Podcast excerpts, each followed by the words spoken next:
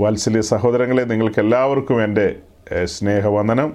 ഒരിക്കൽ കൂടെ ദൈവസന്നിധിയിൽ കടന്നു വരുവാൻ വിശുദ്ധ ദിവസം പലയിടങ്ങളിലായി ദൈവത്തെ ആരാധിക്കുവാനും ഒക്കെ കർത്താവ് നമ്മെ സഹായിച്ചു. തുടർന്നുള്ള തുടർന്നുള്ളൊരു അല്പസമയം ദൈവവചനത്തിന് മുമ്പാകെ നാം ആയിരിക്കുകയാണ്. കഴിഞ്ഞ ദിവസങ്ങളിലൊക്കെ നാം ചിന്തിച്ചു പോയ കാര്യങ്ങളോട് ചേർത്ത് വെച്ച് ചില കാര്യങ്ങൾ പറയേണ്ടതുണ്ട്. എന്ന് പറഞ്ഞാൽ കഴിഞ്ഞയാഴ്ച നമ്മൾ സാധാരണയിൽ നിന്ന് വ്യത്യസ്തമായ നിലയിൽ പ്രധാനപ്പെട്ട ഒരു ഒരു വീഡിയോ ദർശിക്കാനിടയായി. അതായത് ആ വീഡിയോയിലൂടെ നമ്മൾ ഇന്ന് ക്രൈസ്തവ ലോകത്ത് വളരെ പോപ്പുലാരിറ്റിയുള്ള ഒരു സമൂഹത്തിന്റെ ലീഡർഷിപ്പിലിരിക്കുന്ന ഒരു ഒരു വ്യക്തി മലയാളക്കരയിൽ വന്നപ്പോൾ അദ്ദേഹം നടത്തിയ ചില പ്രസംഗങ്ങളും ഒക്കെ നമ്മളിങ്ങനെ കേട്ടിട്ട് അദ്ദേഹത്തെ ക്രിട്ടിസൈസ് ചെയ്യാൻ വേണ്ടിയിട്ടൊന്നും അല്ല നമ്മൾ കേട്ടതും അതിനെക്കുറിച്ച് പ്രസംഗിച്ചതൊന്നും. നമ്മൾ ആ ഒരു സംഭവത്തെ മുൻനിർത്തിക്കൊണ്ട് ആദിമസഭയുമായി ബന്ധപ്പെട്ട് അല്ലെങ്കിൽ ഒന്നാം നൂറ്റാണ്ടിലെ സഭ എങ്ങനെയായിരുന്നു ചലിച്ചിരുന്നത് സഞ്ചരിച്ചിരുന്നത് എന്നൊക്കെയുള്ള കാര്യങ്ങളെ ഒന്ന് അടുത്ത് നിന്ന് കാണാനായിട്ട് പരിശ്രമിക്കുകയായിരുന്നു. അപ്പം അത് കാലഘട്ടത്തിന്റെ ഒരു അനിവാര്യത ആയതുകൊണ്ടാണ് നമ്മൾ ഇടയ്ക്ക് അങ്ങനത്തെ കാര്യങ്ങളൊക്കെ നോക്കുന്നത്. കാലഘട്ടത്തിന്റെ അനിവാര്യത. അപ്പോൾ ആ കാര്യങ്ങളൊക്കെ കഴിഞ്ഞ് നമ്മൾ ആ മെസ്സേജൊക്കെ യൂട്യൂബിൽ അപ്ലോഡ് ചെയ്തപ്പോൾ അങ്ങനെ ആ മെസ്സേജ് നമ്മൾ യൂട്യൂബിൽ അപ്ലോഡ് ചെയ്തതിന് ശേഷം ധാരാളം പേര് ആ മെസ്സേജ് കണ്ടിട്ടുണ്ട്. ആ മെസ്സേജിന് നമ്മൾ കൊടുത്ത ഹെഡിങ് എന്താ? അഗ്രിപ്പാവിനോട് പൗലോസ് ഇങ്ങനെയൊക്കെ സംസാരിച്ചത് ഒരു മാന്യതയായോ മര്യാദയായോ എന്ന അർത്ഥം വരുമാറൊരു ഹെഡിങ്ങാണ് കൊടുത്തത്. പെട്ടെന്ന് വായിക്കുന്നവർ ചിന്തിക്കും പൗലോസ് അഗ്രിപ്പാവിനോട് തന്നെ മോശമല്ലോ പറഞ്ഞോ? എന്ന് ചിന്തിക്കും. അതായത് ഇന്നുള്ള ആ പൗലോസിന്റെ പിൻഗാമികൾ ഇന്ന് നിൽക്കുകയാണല്ലോ. അവർ പ്രസംഗിക്കുകയും പറയുകയും ചെയ്യുന്ന കാര്യങ്ങൾ വെച്ച് നോക്കുമ്പോൾ പൗലോസ് അവിവേകം കാണിച്ചു എന്നുള്ളതാണ് നമ്മുടെ ഒരു അഭിപ്രായം. അതായത് പൗലോസ് സംസാരിച്ചു വരുമ്പോൾ അഗ്രിപ്പാവിനോട് മാത്രമല്ല അതിനു മുമ്പ് എന്താ ഫേലിക്സ് അവിടെ ഇരിക്കുന്ന സമയത്ത് ഫേലിക്സിനോടാകട്ടെ പിന്നീട് ഫെസ്തോസ് വന്നു. ഫെസ്തോസിന്റെ അധ്യക്ഷതയിൽ കൂടിയ യോഗത്തിലാണല്ലോ അഗ്രിപ്പാവും ഭാര്യയൊക്കെ വരുന്നത്. അവിടെ വെച്ച് പൗലോസിന്റെ സംസാരം പൗലോസ് ഒത്തിരി കാര്യങ്ങളെ പറയുകയാണല്ലോ. അതെല്ലാം ഇങ്ങനെ പറഞ്ഞു പറഞ്ഞ് വന്നു കഴിഞ്ഞപ്പോൾ ഒരു നീക്കുപോക്കും ഇല്ലാത്ത രീതിയിലാണ്. അങ്ങനെയല്ലല്ലോ? അതായത് പഴുതുകൾ അടച്ചാണ് പൗലോസ് പറയുന്നത്. പഴുതുകൾ അടച്ച്. ആത്മരക്ഷയ്ക്ക് യേശുക്രിസ്തുവിന്റെ നാമമല്ലാതെ വേറെ നാമം ഇല്ലെന്നുള്ള കാര്യം പ്രത്യക്ഷത്തിലും പരോക്ഷത്തിലും പൗലോസ് പറഞ്ഞു കൊണ്ടുവന്നു. അങ്ങനെ കാര്യങ്ങളെ കേട്ട് കഴിഞ്ഞപ്പോഴാണ് അഗ്നിപ്പാവ് ചോദിക്കുന്നത് നീ എന്നെയും ക്രിസ്ത്യാനിയാക്കാൻ നോക്കുകയാണോ എന്ന്? അതിന് കൊടുത്ത മറുപടിയാണ് ഗംഭീര മറുപടി. നീ മാത്രമല്ല ഉലകത്തിലുള്ള സകല മനുഷ്യരും സത്യക്രിസ്ത്യാനിത്വത്തിലേക്ക് വരണം. നിങ്ങളുടെ നിത്യത ഉറപ്പിക്കണം. നിത്യനാശത്തിൽ നിന്ന് വിടുവിക്കപ്പെടണം എന്നൊക്കെ ധ്വനി വരുമാറാണ് താനെ സംസാരിക്കുന്നത്. അപ്പോൾ പൗലോസ് ഇതുപോലൊരു ഭരണാധികാരിയായ റോമൻ ഗവർണർ ആയിരിക്കുന്ന അഗ്രിപ്പാവിനോട് ഇങ്ങനെ സംസാരിക്കുമ്പോൾ നമ്മുടെ ഈ കാലഘട്ടത്തിലെ പൗലോസ് അതായത് അധ്യക്ഷ പദവി അലങ്കരിക്കുന്നു എന്ന് പറയുന്ന അവർ അവരുടെ വേദികളിൽ സ്വാമിമാരെയും മൊലാക്കന്മാരെയൊക്കെ വിളിച്ച് അവർ സംസാരിപ്പിക്കുമ്പോൾ അവർ പറയുന്നത് യേശു ഭഗവാനും പിന്നെ കൃഷ്ണ ഭഗവാനും ഇങ്ങനെയൊക്കെയാണ് പറഞ്ഞിരിക്കുന്നതെന്ന്. അപ്പോൾ ഈ അന്ത്യോക്കിയയിലെ പൗലോസിന്റെ പിൻഗാമിയൊക്കെ ഇരിക്കുന്ന വേദിയിലാണ് പറയുന്നത് രണ്ട് ഭഗവാനുണ്ടെന്ന്. നമ്മൾ മനസ്സിലാക്കിയിരിക്കുന്നത് പിതൃപുത്ര പരിശുദ്ധാത്മാവാം ത്രിയേക ഭഗവാൻ മാത്രമേ ഉള്ളൂ എന്നാണ്. അങ്ങനെ ഏക ഭഗവാൻ ഏക ഭഗവാനെ മാത്രം ഭജിക്കുന്ന ആളുകളാണ് നമ്മൾ ആ സ്ഥാനത്ത് പുതിയ ഭഗവാന്മാരൊക്കെ ഉണ്ടെന്നുള്ളത് ഇങ്ങനെയുള്ള ആളുകൾ പറയുമ്പോൾ ഇവരത് കേട്ടിരിക്കുന്നു. പക്ഷെ പൗലോസ് ആയിരുന്നെങ്കിൽ സാമിയെ തിരുത്തിയനെ. നോ നോ നോ നോ സാമി അങ്ങനെയല്ല. കാര്യങ്ങളുടെ കിടപ്പ് ഇങ്ങനെയാണ്. അല്ല പൗലോസ് ഇരിക്കുന്ന വേദിയിലൊന്നും വന്ന് അങ്ങനെ സാമിയൊന്നും സംസാരിക്കില്ല. ഇവിടെ എന്ന് പറയുന്നത് പൗലോസ് ഒരു ബന്ധനസ്ഥനായിട്ട് നിൽക്കുന്ന ഒരു അവസ്ഥയാണ്. അതായത് അപ്പശല പ്രവൃത്തി ഇരുപത്താറാം അധ്യായത്തിലേക്ക് വരുമ്പോൾ നമ്മൾ കാണുന്ന ആ കാഴ്ച എന്ന് പറയുന്നത് പൗലോസ് ബന്ധനസ്ഥനാണ്. കാരണം താന് ഫിലിപ്പിന്റെ കൈസരിയിൽ ജയിൽവാസത്തിലാണ്. അവിടുത്തെ അധികാരിയായിരിക്കുന്ന ഫെസ്റ്റോസിന് മുമ്പാകെ നിൽക്കുമ്പോൾ അവിടെ കടന്നു വന്നിരിക്കുന്ന റോമൻ ഗവർണർ അഗ്രിപ്പാവ് അദ്ദേഹത്തോട് സംസാരിക്കുകയാണ്. അതായത് രാജകീയ അധികാരത്തോട് സംസാരിക്കുന്ന ഒരു സമയമാണ്. അല്ലാതെ പൗലോസ് നടത്തുന്ന ഒരു മീറ്റിങ്ങിനകത്ത് ഇന്ദ്രക്ഷേത്രത്തിലെ പുരോഹിതനോ ചന്ദ്രക്ഷേത്രത്തിലെ പുരോഹിതനോ ഒന്നും വന്ന് സംസാരിക്കാനുള്ള അവകാശമില്ല അവിടെ അഭിഷിക്തന്മാർ നിരന്നിരിക്കുകയല്ലേ? പൗലോസും ബർണബാസും പിന്നെ സുലനോസും തിമത്തിയോസും മർക്കോസും എന്ന് വേണ്ട. അങ്ങനെ വിശുദ്ധഗണം ശുശ്രൂഷയിലായിരിക്കുമ്പോൾ അവിടെ ഇങ്ങനെയുള്ള ഒപ്പീനിയനുമായിട്ടൊന്നും ആർക്കും വരാനായിട്ട് സാധിക്കില്ല. അതായിരുന്നു ആ പഴയ സമ്പ്രദായം. ഓക്കെ അങ്ങനെ നമ്മൾ പല കാര്യങ്ങളും പറഞ്ഞു പറഞ്ഞാണ് കഴിഞ്ഞ ആഴ്ച പോയത്. ആദ്യമൊക്കെ സഭയുടെ സ്ഥാപനത്തെക്കുറിച്ചൊക്കെ പറഞ്ഞു. എന്നിട്ട് ഞാൻ സൂചിപ്പിച്ചിരുന്നു നമ്മൾ ഈ ഭാഗമൊക്കെ വിട്ടിട്ട് നമ്മുടെ പഴയ പ്രസംഗ വിഷയത്തിലേക്ക് മടങ്ങിപ്പോകുമെന്ന്. എന്നാൽ അങ്ങനെ മടങ്ങിപ്പോകാൻ തോന്നാതെ വണ്ണം ധാരാളം കമൻസ് നമുക്ക് ലഭിച്ചു. അതിലൊത്തിരി കമൻസ് ഡിലേറ്റ് ചെയ്ത് കളയേണ്ടി വന്നു. കാരണം സുറിയാനിയിലാണ് പല കമൻസും ചിലതൊക്കെ സുറിയാനിൽ എഴുതിയിരിക്കുമ്പോൾ ചിലരുടേത് അരമായയിലുണ്ട് അരമായയിൽ. മാമോദീസ വെള്ളം തലയിൽ വീണ ആളുകൾ അരമായിലൊക്കെ എഴുതും. നിങ്ങൾക്ക് ഷിജുപാസിന് അരമായ അറിയാവോ ഷിജു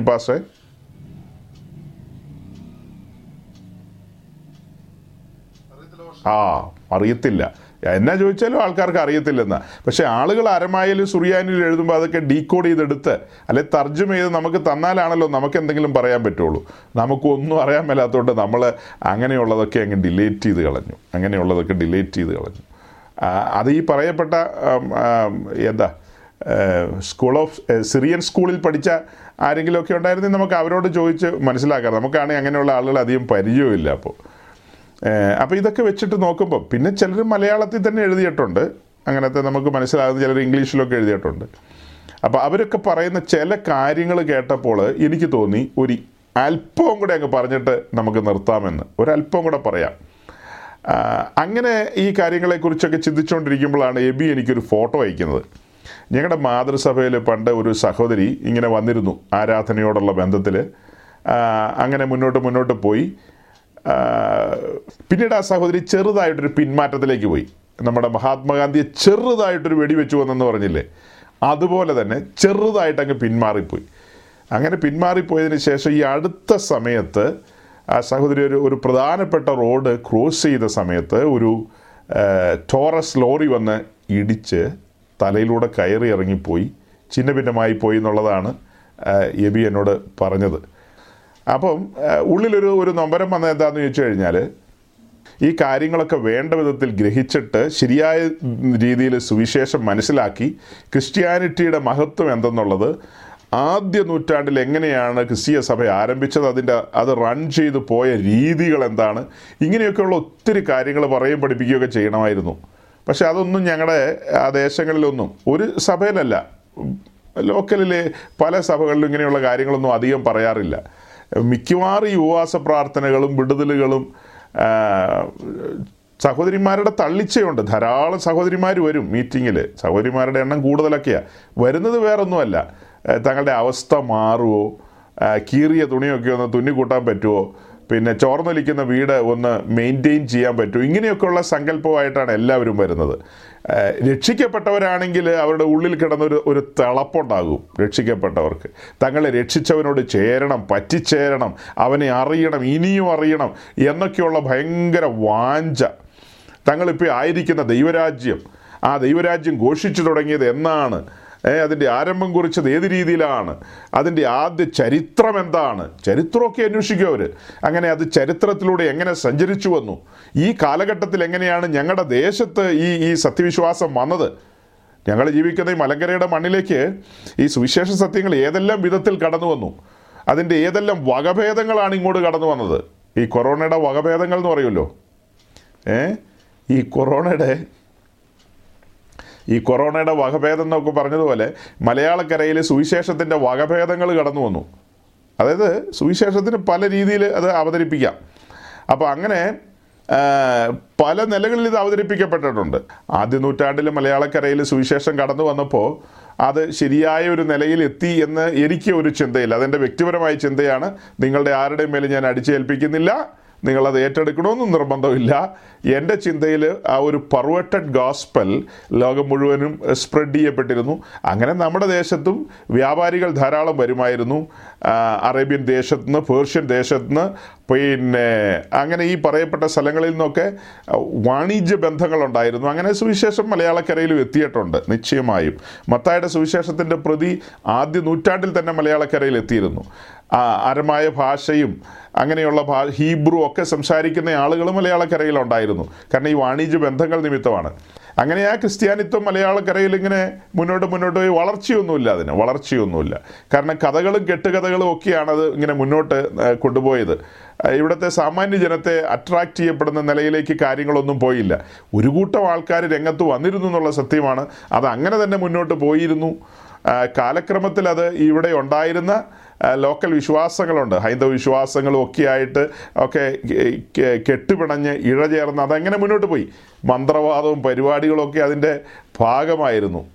പിന്നീട് പേർഷ്യക്കാർ ഇവിടെ കടന്നു വന്ന് ഇവിടുത്തെ ഈ ഈ ക്രിസ്ത്യാനിത്വവുമായിട്ട് ബന്ധപ്പെട്ട് അതിന്റെ നിയന്ത്രണങ്ങളിലേക്കൊക്കെ അവർ വന്നിരുന്നു. പേർഷ്യൻ രീതികൾ നെസ്റ്റോറിയൻ രീതികൾ കൽതായ രീതികൾ അതൊക്കെ മലയാളക്കരയിലേക്ക് കടന്നു വന്നു. എന്നാൽ തൊട്ട് പിന്നാലെ ഏകദേശം ആയിരത്തി നാനൂറിന് ശേഷം പോർച്ചുഗീസുകാരുടെ ആധിപത്യം ഇവിടെ കടന്നു വന്നു. അവരൊരു ശുദ്ധികലശം നടത്തിയപ്പോഴാണ് ഈ മന്ത്രവാദ പരിപാടികൾ മന്ത്രവാദ പരിപാടികൾ അങ്ങനത്തെ കാര്യങ്ങളിൽ നിന്നൊക്കെ ഒരു സ്വാതന്ത്ര്യവും ഒരു സ്വസ്ഥതയൊക്കെ കിട്ടിയത് അങ്ങനത്തെ കാര്യങ്ങളിൽ നിന്നൊക്കെ. എന്നാൽ അവരിൽ നിന്ന് കിട്ടിയ ചില കാര്യങ്ങളുണ്ട്. ഇവിടുത്തെ ജനത്തിന് അറിയാതിരുന്ന ചില കാര്യങ്ങളുണ്ട്. അതായത് ഈ മരിച്ചവർക്ക് വേണ്ടിയുള്ള പ്രാർത്ഥന മരിച്ചവരോടുള്ള പ്രാർത്ഥന ഈ മറിയെ മധ്യസ്ഥയാക്കുക മറിയെ ഭാഗികമായി ആരാധിക്കുക. ഇങ്ങനെയുള്ള കാര്യങ്ങളൊക്കെ പോർച്ചുഗീസുകാർ ഇവിടെ വിളമ്പിയതാണ്. അവരിവിടെ വിളമ്പിയതാണ്. അത് ജനം ഏറ്റെടുത്തു. മറ്റ് ചില കാര്യങ്ങളിൽ നിന്നൊക്കെ വിടുതൽ കിട്ടിയപ്പോൾ ഇങ്ങനെ ചില കാര്യങ്ങളിലേക്കൊക്കെ കടന്നുപോയി. അങ്ങനെ പിന്നത്തേതിൽ ഇവിടെ ആംഗ്ലിക്കൻ മിഷണറിമാർ കടന്നു വരുന്നു. ആംഗ്ലിക്കൻ മിഷണറിമാർക്ക് ശേഷം ബ്രദറൻ മിഷണറിമാർ വന്നിട്ടുണ്ട്. പിന്നീട് പെൻഡക്കോസിന്റെ ആ മൂവ്മെന്റ് ആരംഭിച്ചതിന് ശേഷം അങ്ങനെ മിഷണറിമാർ ഇവിടെ കടന്നു വന്നിട്ടുണ്ട്. അതായത് റോബർട്ട് എഫ്. കുക്ക് വന്നിട്ടുണ്ട്. അതിന് മുൻപ് തമിഴ്നാടിന്റെ ഭാഗത്തേക്ക് തോമസ് ബാരറ്റ് അതുപോലെ പിന്നെ കുറേ സഹോദരിമാരൊക്കെ ഉണ്ടല്ലോ. അവരൊക്കെ ഇങ്ങനെ കടന്നു വന്ന് ഈ ശരിയായ സുവിശേഷം അതിന്റെ പൂർണ തനിമയിലൂടെ പ്രസിദ്ധം ചെയ്തിട്ടുണ്ട്. അതായത് ഇരുപതാം നൂറ്റാണ്ടിന്റെ ആദ്യപാദമാണ് സഹോദരങ്ങളെ. ഇരുപതാം നൂറ്റാണ്ടിന്റെ ആദ്യപാദമാണ് ഈ സുവിശേഷം അതിന്റെ പൂർണ തനിമയിൽ മലയാളക്കര കേട്ടത്. അപ്പോൾ നമ്മൾ രണ്ടായിരം വർഷത്തിന്റെ ചരിത്രമൊക്കെ പറയുമെങ്കിലും അങ്ങനെ കാര്യങ്ങളൊന്നും അത്ര കൃത്യതയിലല്ലായിരുന്നു. കാര്യങ്ങൾ കൃത്യതയിലായിരുന്നെങ്കിൽ അതൊക്കെ ക്രോസ് ചെക്ക് ചെയ്താൽ നമുക്ക് ഒത്തിരി കാര്യങ്ങൾ വചനത്തിന് വിരുദ്ധമാണെന്ന് പറയാൻ കഴിയും. ഇപ്പം അങ്ങോട്ടൊന്നും ഞാൻ പോകുന്നില്ല. ഇതൊന്ന് ഓടിച്ചു പറഞ്ഞതാണ്. എന്തുകൊണ്ട് ഈ ചരിത്രങ്ങളൊക്കെ നല്ല നിലയിൽ പറഞ്ഞു കൊടുത്ത ആളുകളെ മനസ്സിലാക്കിച്ച് ഈ ആദിമസഭ ആരംഭിച്ച സമയം മുതൽ അതിന്റെ ആ വളർച്ചാഘട്ടം അതിന്റെ വെല്ലുവിളികൾ അന്നത്തെ വെല്ലുവിളികൾ അതിലെ ഒന്ന് രണ്ട് കാര്യങ്ങൾ നിങ്ങൾ അധികം ശ്രദ്ധിക്കാത്തൊരു കാര്യം ഞാൻ ഇന്ന് സൂചിപ്പിക്കാം. അധികം ശ്രദ്ധിക്കാത്തൊരു കാര്യം. ശ്രദ്ധിച്ചിട്ടുണ്ടായിരിക്കും. അത്ര ഗൗരവത്തിൽ എടുത്തിട്ടുണ്ടാവില്ലായിരിക്കാം. അങ്ങനത്തെ ഒന്ന് രണ്ട് കാര്യങ്ങളൊക്കെ സൂചിപ്പിക്കാം. അപ്പോൾ ഈ കാര്യങ്ങളൊക്കെ മനസ്സിലാക്കി നല്ല നിലയിലായിരുന്നെങ്കിൽ ഒരു പിന്മാറ്റത്തിന്റെ ആവശ്യം ഉണ്ടായിരുന്നെന്ന് എനിക്ക് തോന്നുന്നില്ല. ഏ? ഒരു പിന്മാറ്റത്തിന്റെ ആവശ്യം. ആ വാത്സല്യ സഹോദരി ഒരു പിന്മാറ്റത്തിലേക്ക് പോയിട്ട് എന്ത് നേടിയെന്ന് ചോദിച്ചാൽ ഇപ്പം മരിച്ചതുകൊണ്ടല്ല കേട്ടോ അങ്ങനെ പറയുന്നത്. ആ പിന്മാറ്റം കൊണ്ട് അവർക്ക് ഒരു ആത്മീയമായ സന്തോഷമോ ഒരു സ്വസ്ഥതയോ സമാധാനമോ ആത്മസന്തോഷമോ വല്ലതും ലഭിക്കുമോ അവർ ഈ ശേഷം മനുഷ്യരെ പോലെ ഒരു ജീവിതം നയിച്ചു അത്രമാത്രം. ഉടുത്തുരുങ്ങി ഉടുത്തൊരുങ്ങി ഇങ്ങനെ മിനുങ്ങി സന്തോഷത്തിൽ ഇങ്ങനെ ജീവിച്ചു പോകാം അത്രയൊക്കെ ഉള്ളൂ. അങ്ങനത്തെ കാര്യങ്ങൾക്ക് ഊന്നൽ കൊടുത്തുകൊണ്ട് മുൻപോട്ട് പോകാമെന്ന് മാത്രമേ ഉള്ളൂ. അപ്പോൾ അതുകൊണ്ടാണ് ചില കാര്യങ്ങളും കൂടെ പറയാമെന്ന് ഞാൻ ധരിച്ചത്. വലിയ ഗംഭീരമായൊരു ഒരു ഒരു അവതരണത്തിനല്ല ശ്രമിക്കുന്നത്. ചില നുറുങ്ങ് ചിന്തകൾ നിങ്ങളുടെ മുമ്പാകെ അവതരിപ്പിക്കുകയാണ്. അത് പിന്നീട് കേൾക്കുന്നവർക്കും പ്രയോജനപ്പെടണമല്ലോ. ആ കാരണങ്ങളാലൊക്കെയാണ് ഇങ്ങനെയുള്ള ചില കാര്യങ്ങൾ പറയാമെന്ന് ഞാൻ ധരിക്കുന്നത്. ആ സഹോദരിയോടുള്ള ബന്ധത്തിൽ അവരിങ്ങനെയുള്ള കാര്യങ്ങളൊക്കെ കേട്ടിരുന്നെങ്കിൽ ഒരുപക്ഷെ അവർ ബലപ്പെട്ടിരുന്നേനെ. ആ സഹോദരിക്ക് കേൾക്കാൻ പറ്റിയില്ലെങ്കിലും മറ്റ് സഹോദരിമാരും മറ്റ് സഹോദരങ്ങളും ഒക്കെ കേൾക്കട്ടെ കാര്യങ്ങൾ ഗ്രഹിക്കട്ടെ. നമ്മൾ വന്നിരിക്കുന്ന സത്യവിശ്വാസത്തിന്റെ മേന്മയും അതിന്റെ ഗൗരവവും എന്തെന്ന് അറിഞ്ഞെങ്കിൽ മാത്രമല്ലേ അതിൽ തലയെടുപ്പോടെ തല ഉയർത്തി നിൽക്കാൻ കഴിയുള്ളൂ. അതുകൊണ്ടാണ് നമ്മളുടെ ഈ പ്ലാറ്റ്ഫോമുകളിൽ ഇങ്ങനെയുള്ള കാര്യങ്ങളൊക്കെ പറയാൻ പരിശ്രമിക്കുന്നത്. ഒരു സഭായോഗത്തിന് എന്നെ ക്ഷണിക്കുകയും അവിടെ ദൈവവചനം പങ്ക് പങ്കുവെക്കുകയും ചെയ്യണമെന്നൊക്കെ പറഞ്ഞു കഴിഞ്ഞാൽ നമ്മൾ അവിടെ കടന്നു ചെന്ന് ഇങ്ങനത്തെ ടോപ്പിക്കൊന്നും പറയാൻ പറ്റത്തില്ല. അത് ജനത്തിന് ബോറടിക്കും. ഇങ്ങനത്തെ കാര്യങ്ങൾ നമുക്ക് പറയാൻ പറ്റത്തില്ല. ഇപ്പോൾ നമ്മുടെ ഇങ്ങനത്തെ പ്ലാറ്റ്ഫോമുകളിലാണ് ഇങ്ങനത്തെ സംഗതികളൊക്കെ നമുക്ക് പറയാനായിട്ട് പറ്റുന്നത്. ഒരു പഠനാർത്ഥം കാര്യങ്ങളെ കൂടുതൽ ഗ്രഹിക്കാനും മനസ്സിലാക്കാനും പാകത്തിന് ഇങ്ങനത്തെ കാര്യങ്ങളൊക്കെ പറയാനായിട്ട് പറ്റുന്നത്. സഹോദരങ്ങളെ കഴിഞ്ഞ ദിവസം നമ്മൾ അന്ത്യൊക്കെയിലെ സഭ ആരംഭിച്ച കാര്യത്തെക്കുറിച്ചൊരു സൂചന പറഞ്ഞു. അതിന് നമ്മൾ അപ്പസ്വല പ്രവൃത്തി പതിനൊന്നാം അധ്യായമാണ് തുറന്നത്. പതിനൊന്നാം അധ്യായത്തിലേക്ക് വന്ന് അന്ത്യൊക്കെയിലെ സഭ ആരംഭിക്കുന്നതുമായി ബന്ധപ്പെട്ട കാര്യങ്ങൾ ഇങ്ങനെ പറഞ്ഞു പോവുകയായിരുന്നു. അന്ത്യൊക്കെയിലെ സഭ ആരംഭിച്ച ആ ഒരു സമയക്രമത്തെക്കുറിച്ച് ഒന്ന് ചിന്തിക്കുന്നത് നല്ലതാണ്. അതിന് കാരണം കഴിഞ്ഞ ദിവസം നമുക്ക് വന്ന മെസ്സേജുകളിലൊന്ന് ഈ സിറിയൻ ബാക്ക്ഗ്രൗണ്ട് ചുമക്കുന്നൊരു സഹോദരൻ ആ ഭാരം ചുമന്നുകൊണ്ട് നിന്ന് പറയുകയാണ്. മത്തയുടെ സുവിശേഷത്തിൽ നമ്മുടെ കർത്താവ് പറഞ്ഞിട്ടുണ്ട് ഞാൻ എന്റെ സഭയെ പണിയും പാതാള ഗോപുരങ്ങൾ അതിനെ ജയിക്കുകയില്ല എന്ന്. അപ്പോൾ ഞാൻ എന്റെ സഭയെ പണിയുമെന്ന് പറഞ്ഞതിന് ശേഷം ആ സഭ എന്ന വിഷയത്തിന് വലിയ ഊന്നൽ കൊടുത്ത് പണിയാൻ ആരംഭിച്ചത് അന്ത്യോക്കിയയിലാണെന്ന് അന്ത്യോക്കിയയിലാണ് അന്ത്യോക്കയിലാണ് അത് ആരംഭിച്ചത്. അവിടെയാണ് പത്രോസ് അത് ആരംഭം കുറിച്ചത്. പിന്നെ അത് ഇഗ്നോത്തിയാസിന് കൈമാറി കൊടുത്തു ഇഗ്നോത്തിയാസിൽ നിന്ന് പിന്നെ പിന്നെ അങ്ങോട്ട് കൈമാറ്റത്തിന്റെ ഒരു ഒരു പ്രളയം തന്നെയായിരുന്നല്ലോ.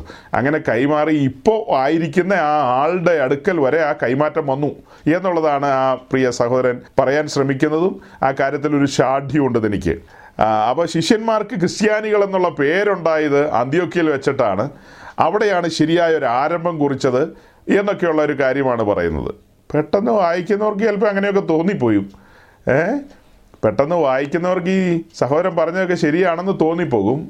എന്നാൽ ലോക മണ്ടത്തരങ്ങളല്ലേ പറയുന്നത്?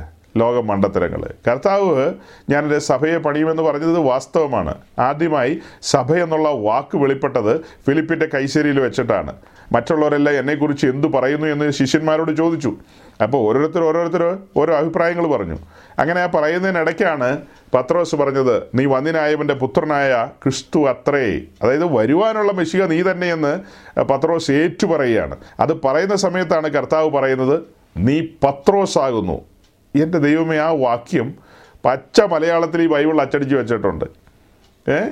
എം ബി എയും ബി ബി എയും എം ടെക് ഒക്കെ പഠിക്കുന്ന സുറിയാനി ക്രിസ്ത്യാനികൾക്കും ലത്തീൻ ക്രിസ്ത്യാനികൾക്കും സീറോ ക്രിസ്ത്യാനികൾക്കും ഈ വാക്യം ഒന്ന് കാണാതെ പഠിച്ച എന്താ കുഴപ്പം? ഈ പള്ളിയിലച്ചന്മാർക്ക് ഇതൊക്കെ ഒന്ന് പറഞ്ഞു കൊടുക്കാൻ മേലായിരുന്നു മര്യാദയ്ക്കൊന്ന് പഠിപ്പിക്കാൻ മേലെ. വെറുതെ ആളുകളെ അവരെ അവരെ ഭോഷന്മാരാക്കുക ലജ്ജിപ്പിക്കുക മറ്റുള്ളവരുടെ മുമ്പിൽ അവരിപ്പോഴും പറഞ്ഞുകൊണ്ടിരിക്കുകയാണ് പാടിക്കൊണ്ടിരിക്കുകയാണ്. നീ പത്ര നീ പാ പത്രോസെ നീ പാറയാകുന്നു. അങ്ങനെയല്ലേ? പത്രോസെ നീ പാറയാകുന്നു. വലിയ വിദ്യാസമ്പന്നരാണ് ഈ പറയുന്നത്. ഒന്നാം ക്ലാസ്സിൽ പോയ ആൾക്കാരല്ല പറയുന്നത്. ഒരു ലജ്ജയും കൂടാതെയാണ് പറയുന്നത്. ബൈബിളിൽ അങ്ങനെ ഉണ്ടെന്ന്. അവർ ബൈബിൾ വായിച്ചിട്ടില്ലെന്നല്ലേ അതിൽ നിന്ന് മനസ്സിലാക്കാൻ കഴിയുന്നത്. അവർ ഇത് അപ്പനാപ്പുപ്പന്മാരായിട്ട് കേട്ട് കേട്ട് കേട്ട് ഇങ്ങനെ കൈമാറി വന്ന ആ മണ്ടത്തരം പിന്തുടരുകയാണ്. ഏ പത്രോസെ നീ പാറയാകുന്നു. പാറപ്പുറത്ത് പള്ളി പണിയുമെന്ന് പത്രോസിന്റെ പുറത്ത് പള്ളി പണിയുമെന്ന് കർത്താവ് പറഞ്ഞെന്ന്. അപ്പോൾ അങ്ങനെ ആ കാര്യം സഭയെക്കുറിച്ച് ആദ്യമായി വെളിപ്പെടുത്തിയതിന് ശേഷം പിന്നീട് സഭയെക്കുറിച്ച് കാണുന്നത് ഈ അപ്പശല പ്രവൃത്തി പതിനൊന്നാം അധ്യായത്തിൽ അന്ത്യോക്കിലെ സഭ ആരംഭിച്ചുകൊണ്ടാണെന്ന്. അവിടെ വെച്ച് ശിഷ്യന്മാർക്ക് ക്രിസ്ത്യാനികൾ എന്നുള്ള പേരുണ്ടായി എന്നാണ് പറയുന്നത്. ഒരു സെക്കൻഡ് നേരത്തേക്ക് ഞാൻ നിങ്ങളുടെ ചിന്തയെ ഒന്ന് പിന്നിലേക്ക് കൊണ്ടുപോവുകയാണ്. അപ്പശല പ്രവൃത്തി പതിനൊന്നാം അധ്യായത്തിൽ അതിന്റെ ഇരുപത്തിയാറാം വാക്യത്തിലേക്ക് വരുമ്പോൾ അവിടെ കാണുന്നത് അവർ ഒരു സംവത്സരം മുഴുവനും സഭായോഗങ്ങളിൽ കൂടുകയും ബഹുജനത്തെ ഉപദേശിക്കുകയും ചെയ്തു. ആദ്യം അന്ത്യോക്കിയിൽ വെച്ച് ശിഷ്യന്മാർക്ക് ക്രിസ്ത്യാനികൾ എന്ന പേരുണ്ടായി. അന്ത്യോക്കിയിൽ വെച്ച് ശിഷ്യന്മാർക്ക് ക്രിസ്ത്യാനികൾ എന്ന പേരുണ്ടായി. ഇപ്പം ഈ പറയുന്ന ആളുകളോടൊക്കെ നമ്മൾ ചോദിക്കുക ക്രിസ്ത്യാനി എന്ന വാക്കിന്റെ അർത്ഥം എന്താണെന്ന് ചോദിച്ചു കഴിഞ്ഞാൽ ക്രിസ്തുവിന്റെ അനുയായി എന്നല്ലാതെ ലോകത്തിലുള്ള ആൾക്കാരും വേറൊന്നും പറയാൻ പോകുന്നില്ല. ക്രിസ്ത്യാനി ക്രിസ്തുവിന്റെ അനുയായികൾ. അങ്ങനെയല്ലേ പറയുള്ളൂ? നമ്മുടെ ചെന്നൈക്കാരോട് ചോദിച്ചാലും ഇപ്പം അങ്ങനെ തന്നെ പറഞ്ഞാൽ ഏ? ചോദിക്കുന്നില്ല പേടിച്ചു പോവും. അതുകൊണ്ട് പേടിപ്പിക്കുന്നില്ല ഞാൻ. ആരോട് ചോദിച്ചാലും ഇങ്ങനെയൊക്കെയാണ് ആളുകൾ അധികം പേരും പറയുന്നത്. ക്രിസ്ത്യാനി എന്നുള്ള വാക്കിന്റെ അർത്ഥം എന്താ? ലിറ്റിൽ ക്രൈസ്റ്റ് കുട്ടി ക്രിസ്തുക്കൾ എന്നാണ് അതായത് ഈ അന്ത്യൊക്കിയിൽ സുവിശേഷം അറിയിച്ച് അവിടെ ഒരു സഭ സ്ഥാപിതമായി. അതിനുശേഷം ആ സഭയുടെ ഒരു വളർച്ചയാണ് നമ്മൾ കാണുന്നത്. ആ വളർച്ചാ ഘട്ടത്തിൽ ധാരാളം പേർ അതിലേക്ക് കടന്നു വന്നു. അങ്ങനെ കടന്നു വന്ന ആളുകളെല്ലാം സാക്ഷികളായി തീർന്നു. അവർ അന്ത്യോക്കയുടെ തെരുവുകളിലൂടെ അന്ത്യോക്യ എന്ന് പറയുന്നത് പുരാതന കാലത്തെ വലിയ ഒരു പട്ടണമാകട്ടോ. അന്ത്യോക്യ എന്ന് പറയുന്ന വലിയ പട്ടണങ്ങളിൽ ഒന്നാണ്. അതായത് ഒരു എന്താ ഗ്രീക്ക് സംസ്കാരം ഉൾക്കൊണ്ടിരുന്നൊരു പട്ടണം തന്നെയാണ് ആ കാലഘട്ടത്തിൽ ഈ അന്ത്യോക്യ എന്ന് പറയുന്നത്. ഒരു ട്രേഡ് സെന്റർ ആയിരുന്നു ട്രേഡ് സെന്റർ ആയിരുന്നു എന്ന കാരണത്താലാണ് ആ സംസ്കൃതിയൊക്കെ. അതായത് റോമൻ ഭരണത്തിനൊക്കെ പിന്നിലുള്ള ഗ്രീക്ക് ഭരണകാലത്ത് പ്രഭാവം ലഭിക്കപ്പെട്ട ഒരു പട്ടണമാണ് അന്ത്യോക്യ എന്ന് പറയുന്നത്. ആ കാരണത്താൽ ഈ ഹെലലൈസേഷൻ മുതലായ ഒത്തിരി കാര്യങ്ങളൊക്കെ നടന്നിട്ടുള്ളൊരു സ്ഥലമാണ്. അതുകൊണ്ട് ഗ്രീക്ക് ഭാഷയാകട്ടെ മറ്റ് കാര്യങ്ങളാകട്ടെ ഒക്കെ നല്ല നിലയിൽ കൈകാര്യം ചെയ്യുന്നൊരു ഒരു ഒരു ദേശനിവാസികളായിരുന്നു അന്ത്യോക്കയിലുള്ള ആളുകൾ ഓക്കെ അങ്ങനെ അവിടെ ഈ സുവിശേഷം അറിയിച്ചുകൊണ്ട് ജനം നടക്കുമ്പോൾ തദ്ദേശീയരായ ആളുകൾ അവരെ കണ്ടിട്ട് പറഞ്ഞതാണ് കുട്ടി ക്രിസ്തുക്കൾ അഥവാ ലിറ്റിൽ ക്രൈസ്റ്റ്. യെരുഷലേമിൽ അതിന് കുറേ വർഷങ്ങൾക്ക് മുമ്പ് കർത്താവിന്റെ സഭ ആരംഭിക്കപ്പെട്ടു അവിടെ സുവിശേഷം ഘോഷിക്കപ്പെട്ടു. അവിടെ ക്രിസ്തു സഞ്ചരിച്ചു. ക്രിസ്തു അവിടെ സഞ്ചരിച്ച് സുവിശേഷം അറിയിച്ച് അല്ലെങ്കിൽ ക്രിസ്തു അവിടെ സഞ്ചരിച്ച് ജനത്തെ ഉപദേശിച്ചും പ്രബോധിപ്പിച്ചും ഒക്കെ വന്ന ആ ഒരു കാലഘട്ടം. അപ്പോൾ ക്രിസ്തുവിന്റെ ലൈഫ് ക്രിസ്തുവിന്റെ സ്വഭാവം ഇതൊക്കെ ദേശത്ത് ഏതാണ്ടൊക്കെ കുറച്ചൊക്കെ അറിയുന്നുണ്ട് ആളുകൾ അങ്ങനെ അത് മനസ്സിലാക്കിയ ആളുകൾ ആ ക്രിസ്തു മരിച്ചുപോയി എന്നുള്ളത് അവർക്കറിയാം. അവരുടെ അവരുടെ ചിന്തയിൽ ക്രിസ്തു അവരുടെ ചിന്തയിൽ ക്രിസ്തു മരിച്ചുപോയി ക്രൂശിക്കപ്പെട്ടു. ഇതാ ആ ക്രിസ്തുവിനെ പോലെ തന്നെയുള്ള സെയിം കൈന്റിലുള്ള ക്രിസ്തുക്കൾ ഇപ്പോൾ ഇതിലെ സഞ്ചരിക്കുകയാണ്. അത് ജനസിപ്പെട്ട ഒരു ക്രിസ്തുവിനെ ക്രൂശിച്ചു കഴിഞ്ഞപ്പോൾ ഓരായിരം ക്രിസ്തുക്കൾ ഇതിൽ നടക്കുകയാണ്. അതാണ് ഇപ്പോൾ അവർ കാണുമ്പോൾ അവർക്ക് മനസ്സിലാകുന്നത്. അതുകൊണ്ട് അവർ വിളിച്ച പേരാണ് ലിറ്റിൽ ക്രൈസ്റ്റ് എന്ന്. നിങ്ങൾക്ക് മനസ്സിലായോ എന്തോ?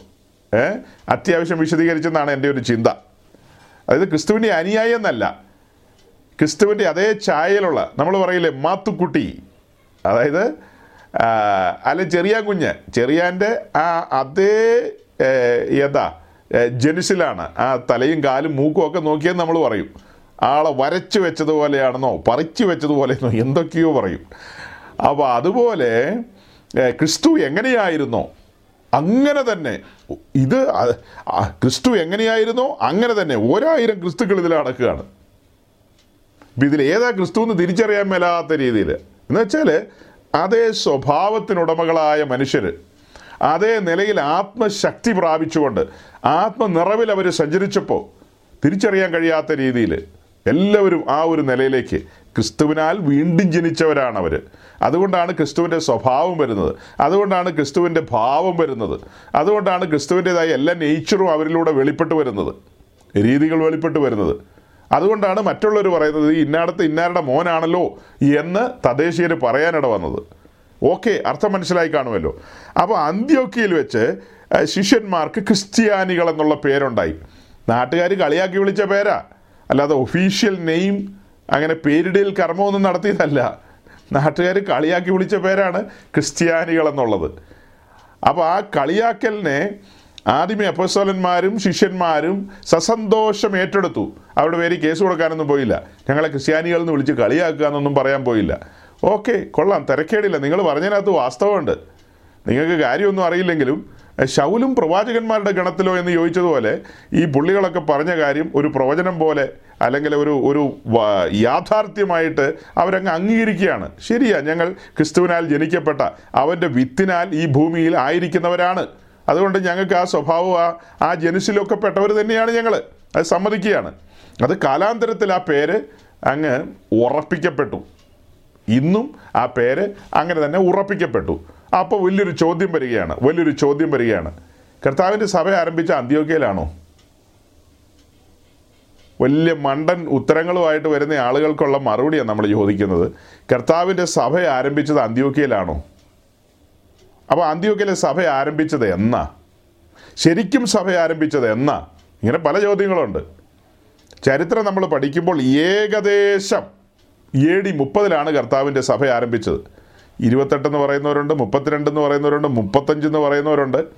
പക്ഷേ അതിൽ നമുക്ക് പഠിക്കാനും പറയാനും ഒക്കെ എളുപ്പമായി വരുന്നത് ഏതാണ്ട് പണ്ഡിതന്മാരുടെ അഭിപ്രായത്തിൽ ഒരു സാമ്യമുള്ളത് അല്ലെങ്കിൽ ചേർച്ചയുള്ളതായി വരുന്നത് ഏകദേശം എ ഡി മുപ്പത് എന്ന് പറയുന്നതാണ്. അതുകൊണ്ട് ഞാൻ അങ്ങനെയാണ് പറയാറ്. ഏകദേശം എ ഡി മുപ്പതിൽ കർത്താവിന്റെ സഭ ആരംഭിച്ചു. സ്തേഫാനോസ് നിമിത്തമുണ്ടായ ഉപദ്രവം നിമിത്തമാണ് ഒരു കൂട്ടം സഹോദരങ്ങൾ അവിടെ നിന്ന് ചിതറിപ്പോയിട്ട് ഈ അന്ത്യോഗ്യ ദേശത്തെത്തിയത്. അങ്ങനെയല്ലേ നമ്മൾ പതിനൊന്നാം അധ്യായത്തിന്റെ പത്തൊൻപതാം വാക്യം മുതൽ കഴിഞ്ഞ ദിവസം വായിച്ചത്. സ്തേഫാനോസ് നിമിത്തം ഒരു ഉപദ്രവം ഉണ്ടായി. യെരുഷലേമിലെമ്പാടും വലിയ പീഡനം അഴിച്ചുവിട്ടു. ആ പീഡനത്തിൽ ജനം ചിതറിപ്പോയി. ഒരു കൂട്ടം ആൾക്കാർ അന്ത്യോക്കിയുടെ പരിസരത്ത് വന്നു. അപ്പോസ്തലന്മാർ മാത്രം ഈ യെരുഷലേമിൽ അവർ ഒളിവിൽ പാർത്ത് കാണും. വെട്ടപ്പെടാതെ. പുറത്തേക്കൊന്നും അങ്ങനെ അധികം വരാതെ അവിടെ അതിനൊക്കെ ഒരു ശമനം വരുന്നത് വരെ അവരങ്ങനെ പാർത്ത് കാണണം. അതാണ് അതിന്റെ ഒരു വസ്തുത. ഓക്കെ. അപ്പോൾ അങ്ങനെ ഈ ചിതറിപ്പോയ ആളുകൾ ഈ അന്ത്യോക്യ ദേശത്ത് വന്നു എന്ന് പറയുമ്പോൾ ഇതിനൊരു കാലക്കണക്കെടുക്കണം. ഏകദേശം എ ഡി മുപ്പത്തിരണ്ട് എന്നുള്ളതാണ് കണക്ക്. സ്തേഫാനോസ് നിമിത്തം ഉണ്ടായ ഉപദ്രവം ഏകദേശം എ ഡി മുപ്പത്തിരണ്ടാണ്. അപ്പോൾ മുപ്പത്തിരണ്ടിന് ശേഷം ഒരു സമയം മുപ്പത്തിരണ്ട് മുപ്പത്തിമൂന്നോ ആ കാലഘട്ടത്തിൽ ജനം അന്ത്യോക്കിയിൽ വന്നിട്ടുണ്ട്. അപ്പോൾ ഒരു ഒരു രണ്ട് മൂന്ന് വർഷത്തിന്റെ ഒരു ഒരു ഗ്യാപ്പ് നമുക്ക് പറയാം. സഭ ആരംഭിച്ചിട്ട് ഒരു രണ്ട് മൂന്ന് വർഷം മുന്നോട്ട് പോയിരിക്കുന്നു. അപ്പോൾ ഈ രണ്ട് മൂന്ന് വർഷം നമ്മൾ പിന്നിലേക്ക് ചിന്തിച്ചാൽ അന്ത്യോക്കിക്ക് മുമ്പ് കർത്താവിന്റെ സഭ ആരംഭിച്ച എരുഷലേമിലാണല്ലോ എരുശിലേമിലെ ആ പഴയ കെട്ടിടത്തിലാണ് നൂറ്റി ഇരുപത് പേര് കൂടി വന്നതും അതിന്റെ നടുവിൽ അപ്പസ്വലന്മാർ എഴുന്നേറ്റ് നിന്ന് സുവിശേഷം അറിയിച്ചതുമൊക്കെയായ ആ ചരിത്ര സംഭവം. പത്രോസിന്റെ കയ്യിൽ ലഭിക്കപ്പെട്ട താക്കോൽ. താക്കോൽ എന്ത് താക്കോല? താക്കോൽ എന്ന് പറയുന്നത് ഒരു വാതിൽ തുറക്കാനുള്ളതാണല്ലോ സാധാരണഗതിയിൽ താക്കോൽ എന്നുള്ളതുകൊണ്ട് ഉദ്ദേശിക്കുന്നത്. പത്രോസിനെ താക്കോൽ ഏൽപ്പിച്ചെന്ന് പറഞ്ഞു കഴിഞ്ഞാൽ പത്രോസിന്റെ കയ്യിൽ സ്വർണ താക്കോൽ ഉണ്ടെന്നാണോ അതിന്റെ അർത്ഥം? അങ്ങനെയൊന്നും ചിന്തിക്കരുത്. താക്കോൽ അധികാരത്തെ കാണിക്കുന്നു. താക്കോൽ ഈ പറയപ്പെട്ട രീതിയിൽ ഒരു ഓപ്പണിംഗ് സെറിമണിക്ക് വേണ്ടി വാതിൽ തുറക്കാനുള്ള ഉത്തരവാദിത്വം പത്രോസിനെയാണ് ഏൽപ്പിച്ചത്. അന്ന് പത്രോസിന്റെ ആദ്യത്തെ പ്രസംഗം അതാണ് ചാവി എന്ന് പറയുന്നത്. ആ ആദ്യത്തെ പ്രസംഗത്തിലൂടെ ഈ നൂറ്റിരുപത് പേരും ദൈവരാജ്യത്തിലേക്ക് പ്രവേശിച്ചു. അത് മാത്രമല്ല തടിച്ചുകൂടിയ ആൾക്കാർ ഓടിക്കൂടിയ ആൾക്കാർ രക്ഷപ്പെടാൻ ഞങ്ങൾ എന്തു ചെയ്യണം? ഞങ്ങൾക്കും ഈ ഈ അനുഭവത്തിലേക്ക് വരുവാൻ എന്ത് ചെയ്യണം എന്നുള്ള ചോദ്യത്തിന്റെ മറുപടികൾ പറഞ്ഞ് പത്രോസിന്റെ ആദ്യത്തെ ആ പ്രസംഗമാണ് അവരുടെ ഹൃദയത്തിൽ കുത്തുകൊണ്ടത്. കുത്തുകൊണ്ടവരാണ് കൈ പൊക്കിയത്. അവരാണ് ചോദ്യം ചോദിച്ചത്. അവർക്ക് അതിന്റെ വഴി പറഞ്ഞു കൊടുത്തപ്പോൾ അതായത് ഇത്രയും നേരം പറഞ്ഞത് വഴിയാണ് ഒന്നുകൂടി ഒന്ന് വിശദീകരിച്ചു കൊടുത്തപ്പോൾ ഇങ്ങനെയാണ് അതിന്റെ കാര്യങ്ങളെന്ന് ഒന്നുകൂടെ വിശദീകരിച്ചു കൊടുത്തു കഴിഞ്ഞപ്പോൾ ആ മനുഷ്യരെല്ലാം ദൈവരാജ്യത്തിലേക്ക് പ്രവേശിച്ചു. ഏകദേശം മൂവായിരം പേര്. ഓപ്പണിംഗ് സെറിമണി നടത്തിയത് പത്രോസാണ്. അല്ലാതെ ഭൂലോകത്തിലെമ്പാടും പോയി ഓപ്പണിംഗ് സെറിമണി നടത്താനല്ല പത്രോസിനെ വിളിച്ചത്. ദൈവരാജ്യം വന്നു കഴിഞ്ഞു. ദൈവരാജ്യം വന്നു കഴിഞ്ഞു. ഈ കേൾക്കപ്പെട്ട ആളുകളെല്ലാം പത്രോസിന്റെ പ്രസംഗം കേൾക്കപ്പെട്ട ആളുകളെല്ലാം ദൈവരാജ്യത്തിലേക്ക് പ്രവേശിച്ചു. അങ്ങനെ പ്രവേശിച്ച ആളുകൾ അവർ ഏ, ഭൂതലത്തിന്റെ പല ഭാഗങ്ങളിൽ നിന്നും കടന്നു വന്ന ആൾക്കാരാണ്. അങ്ങനെ കടന്നു വന്നതിൽ റോമയിൽ നിന്ന് വന്ന ആളുകളുണ്ട്. റോമയിൽ നിന്ന് വന്ന ആളുകൾ റോമയിൽ നിന്ന് വന്ന ആളുകൾ എങ്ങനെയുള്ള ആളുകളാണ് യഹൂദ പശ്ചാത്തലമുള്ളവരാണ്. അവരെന്തിനു വന്നെന്ന് ചോദിച്ചാൽ അവർ കൂടാരപ്പെരുന്നാൾ ആഘോഷിക്കാൻ വന്നതാണ്. അവർക്ക് ഉത്സവങ്ങളുണ്ട്. ആ ഉത്സവങ്ങളുമായി ബന്ധപ്പെട്ട് അവർ യെരുഷലേമിൽ കടന്നു വന്നതാണ്. അങ്ങനെ അവർ യെരുശലേമിൽ കടന്നു വന്നു. അതിനിടയിലാണ് യെരുശലേ ദേവാലയത്തിന്റെ ഏതാണ്ടൊരു പരിസരത്തുള്ള ഈ മർക്കോസിന്റെ പഴയ കെട്ടിടം. അവിടെ നിന്ന് വലിയ ഒച്ചപ്പാടും ബഹളമൊക്കെ കേൾക്കുകയാണ്. പരിശുദ്ധ റൂഹ അവിടെ ഇറങ്ങി വരുന്നു. ഇവർ ആത്മശക്തിയിൽ ദൈവത്തെ സ്തുതിക്കാൻ മഹത്വപ്പെടുത്താനൊക്കെ ആരംഭിക്കുന്നു. അവർ ഇരുന്നടവങ്ങ് കുലുങ്ങുകയായിരിക്കും. അപ്പോൾ അങ്ങനെ വലിയ പ്രകമ്പനങ്ങൾ ഉണ്ടാകുന്നു. അതായത് ദൈവസഭയുടെ ആരംഭം കുറിക്കപ്പെടുകയാണ്. പത്രോസ് എഴുന്നേറ്റ് നിന്ന് നിങ്ങൾ ക്രൂശിച്ചവനായ നസറായനായ യേശുവിനെ നമ്മുടെ പിതാക്കന്മാരുടെ ദൈവം ഉയർപ്പിച്ചു. അവനെ സകലത്തിന് പ്രഭുവായും അധികാരിയായും വെച്ചിരിക്കുന്നു എന്നൊക്കെയുള്ള പ്രസംഗം അവരുടെ നേരെ കൈ ചൂണ്ടിക്കൊണ്ടാണ് പറയുന്നത്. നിങ്ങൾ ക്രൂശിച്ചു വന്ന നസറായന യേശുവിനെ പിതാവായ ദൈവം ഉയർപ്പിച്ചു എന്ന് പറഞ്ഞ് താൻ ഈ കാര്യങ്ങളെല്ലാം പറയുമ്പോൾ ആ ജനത്തിന്റെ ഹൃദയത്തിൽ കുത്തുകൊണ്ടെന്ന് പറഞ്ഞല്ലോ. അങ്ങനെ ഈ റോമിൽ നിന്ന് വന്ന ആളുകൾ പലയിടത്തും വന്നു. ഞാനതിൽ റോമിനെ മാത്രം എടുക്കുകയാണ്. റോമിൽ നിന്ന് വന്ന ആളുകൾ പലരും ഇത് കേൾക്കാനിടയായി. അവർ വിശ്വാസപാതയിലേക്ക് വന്നു. പിന്നത്തേതിൽ അവർ മടങ്ങിപ്പോയി. കൂടാരപ്പെരുന്നാൾ പൂർത്തീകരിക്കാൻ നിൽക്കുകയല്ല. ഇനി കൂടാരപ്പെരുന്നാളിനും മറ്റ് പെരുന്നാളുകൾക്ക് നിൽക്കുകയല്ല. കൂടാരപ്പെരുന്നാൾ അവരെ സംബന്ധിച്ച് ഇനി ആത്മീയ അർത്ഥത്തിലാണ്. ലിറ്ററൽ അല്ല കൂടാരപ്പെരുന്നാൾ പെരുന്നാളുകളെക്കുറിച്ച് നമുക്ക് വരും കാലത്ത് കുറച്ചുകൂടി ഒന്ന് സംസാരിക്കാം. പെരുന്നാളുകളെക്കുറിച്ച്. ഏഴ് ഉത്സവങ്ങളെക്കുറിച്ച് പിന്നീട് സംസാരിക്കാം. പണ്ട് നമ്മളൊന്ന് സംസാരിച്ചതാണ്. എങ്കിൽ തന്നെയും കൂടുതൽ സമയമെടുത്ത കാര്യങ്ങളെ ഒന്ന് വിശകലനം ചെയ്യാനായിട്ട് നമുക്ക് പിന്നീട് പരിശ്രമിക്കാം. ഓക്കെ അപ്പോൾ കൂടാരപ്പെരുന്നാളും പെസകായും ഒക്കെ ആചരിക്കാൻ വന്ന അവർ മടങ്ങി റോമിലേക്ക് പോയി. അങ്ങനെ മടങ്ങിപ്പോയവർ റോമിൽ സാക്ഷികളായി റോമിൽ സാക്ഷികളായി. അവിടെ വേറെയും യഹൂദന്മാരുണ്ട്. ആ യഹൂദന്മാരോടും പിന്നെ അവിടെ ജാതികളുണ്ടല്ലോ. പാഗൻ മതത്തിൽ വിശ്വസിക്കുന്നവരായ പാഗൻ മതത്തിന്റെ കേന്ദ്രഭൂമിയാണ് റോം എന്ന് പറയുന്നത്. അപ്പം റോമും ഗ്രീസും ഈ സ്ഥലങ്ങളൊക്കെ പാഗൻ മതത്തിന്റെ ഈറ്റില്ലങ്ങളാണ് ഈറ്റില്ലങ്ങളാണ്. അതിന്റെ വലിയ ആലയങ്ങൾ അതിന്റെതായ നിലയിലുള്ള വിഗ്രഹങ്ങൾ അങ്ങനെയൊക്കെയുള്ള കാര്യങ്ങളെല്ലാം ഈ സ്ഥലങ്ങളിൽ ധാരാളമുണ്ട്. അപ്പോൾ ഇവർ കടന്നു ചെന്ന് അവർക്ക് ഏറ്റവും അടുത്ത ബന്ധുക്കളോടായിരിക്കുമല്ലോ ആദ്യമേ എന്ന് സുവിശേഷം അറിയിക്കുന്നത് പ്രിയപ്പെട്ടവരോടൊക്കെ. അങ്ങനെ അറിയിച്ച് കാണണം. അങ്ങനെ അവരോട് അറിയിച്ചു പിന്നെ അതിന്റെ പുറത്തേക്ക് വന്ന് മറ്റ് ജാതികളായ ആളുകളെ സുവിശേഷം അറിയിച്ചു. അപ്പം നമ്മൾ മനസ്സിലാക്കേണ്ടത് എന്താ? ഈ റോമി വന്ന് പത്രോസ് താക്കോലിട്ടിട്ട് വേണം ഈ കാര്യങ്ങൾ ആളുകളെ അറിയിക്കാൻ എന്ന് പറഞ്ഞു കഴിഞ്ഞാൽ അത് മഹാമണ്ടത്തരമാണ്. പാവം പിടിച്ച പത്രോസിന് ഗ്രീക്കൊന്നും അറിയില്ല. ഇവിടെ വന്ന് സംസാരിക്കണമെങ്കിൽ ഗ്രീക്ക് ഭാഷയിൽ സംസാരിക്കേണ്ടി വരും. അവിടെ അറമായയും കൊണ്ട് ഒപ്പിച്ചു പോവാം. ഇപ്പോൾ മലയാളക്കരയെ നമ്മൾ മലയാളം കൊണ്ട് ഒപ്പിച്ചു പോകുന്ന പോലെ ആ രീതിയിൽ നമുക്ക് സ്പെയിനിൽ പോയി കാര്യം നടക്കില്ല. അവിടെ സ്പാനിഷ് ഭാഷ പഠിക്കണം. ഇംഗ്ലണ്ടിൽ പോകണമെങ്കിൽ ഇംഗ്ലീഷ് ഭാഷ അറിയണം. അവിടെയുള്ള സായിപ്പിനോടെല്ലാം പറയണമെങ്കിൽ. അപ്പോൾ പൗലോസിനെ സംബന്ധിച്ച് പൗലോസിന് ഈ ഭാഷയൊക്കെ അറിയാവുന്നയാളാണ് അതാണ് പൗലോസിന്റെ ശുശ്രൂഷയെക്കുറിച്ച് നമ്മൾ മനസ്സിലാക്കുമ്പോൾ ഈ സുവിശേഷം സ്പ്രെഡ് ചെയ്യപ്പെടുവാനായിട്ടുണ്ടായ സാഹചര്യം. പത്രോസിനെ സംബന്ധിച്ച് അദ്ദേഹം ആ ഏഷ്യ മൈനറിലും പിന്നെ ആസിയയിലും പൊന്തോസിലും എന്താ ഈ പറയപ്പെട്ട സ്ഥലങ്ങളിലൊക്കെയാണ് പത്രോസിന്റെ സഞ്ചാരം. അവിടെയൊക്കെ തനിക്ക് ഈ അറമായ ഭാഷയിൽ സംസാരിക്കാൻ കഴിയും. ആ ഭാഷ മനസ്സിലാകുന്ന ആളുകൾ അവിടെ ധാരാളം ഉള്ളതുകൊണ്ട് എളുപ്പമുണ്ട് കാര്യങ്ങളെ പറയാനായിട്ട്. ഓക്കെ ഭാഷ അവിടെ നിൽക്കട്ടെ. പറഞ്ഞു വരുന്നതിന്റെ സാരം. പത്രോസിനെ ഏൽപ്പിച്ച താക്കോൽ ഈ ആദ്യ പ്രസംഗത്തിൽ ദൈവരാജ്യത്തിന്റെ ഓപ്പണിംഗ് സെറിമണി നടത്തുക എന്നുള്ളതാണ്. ദൈവരാജ്യം ഓൾറെഡി വന്നു കഴിഞ്ഞു. പരിശുദ്ധാത്മാവിന്റെ പ്രവർത്തനം ആരംഭിച്ചു. ഈ മൂവായിരം പേരുടെ മേലും പരിശുദ്ധാത്മാവിന്റെ പ്രവർത്തനം ആരംഭിച്ചു കഴിഞ്ഞു. അതിൽ ഒരു കൂട്ടം ആൾക്കാർ റോമിൽ നിന്ന് വന്നു. അവരുടെ മേലും പരിശുദ്ധാത്മാവിന്റെ പ്രവർത്തനമുണ്ട്. അവർ റോമിൽ മടങ്ങി വന്നിട്ട് ആത്മപ്രേരിതരായി സുവിശേഷം അറിയിച്ചു. പരിശുദ്ധാത്മാവ് അവരിൽ വാസം ചെയ്യുകയാണ്. അവരെ അവിടെ സാക്ഷികളാക്കുകയാണ് അവരവിടെ സുവിശേഷം അറിയിച്ച് രംഗത്ത് വന്ന ആളുകളെ ഒരുമിച്ച് കൂട്ടിക്കൊണ്ടാണ് റോമിലെ സഭ ആരംഭിക്കുന്നത്. നന്നായിട്ട് കേൾക്കണം കേട്ടോ. റോമിൽ അങ്ങനെയാണ് സഭ ആരംഭിക്കുന്നത്. പത്രോസ പഞ്ചായത്തിലേക്ക് പോലും പോയിട്ടില്ലെന്നുള്ളതാണ് സിറിയൻ ഓർത്തഡോക്സുകാരാകട്ടെ ഇന്ത്യൻ ഓർത്തഡോക്സുകാരാകട്ടെ അവരുടെ മേൽപ്പെട്ട സ്ഥാനീയരായ ആളുകളൊക്കെ ഈ അടുത്ത കാലങ്ങളിൽ അവരൊക്കെ സ്ഥാപിക്കുന്നുണ്ട് ആ കാര്യം.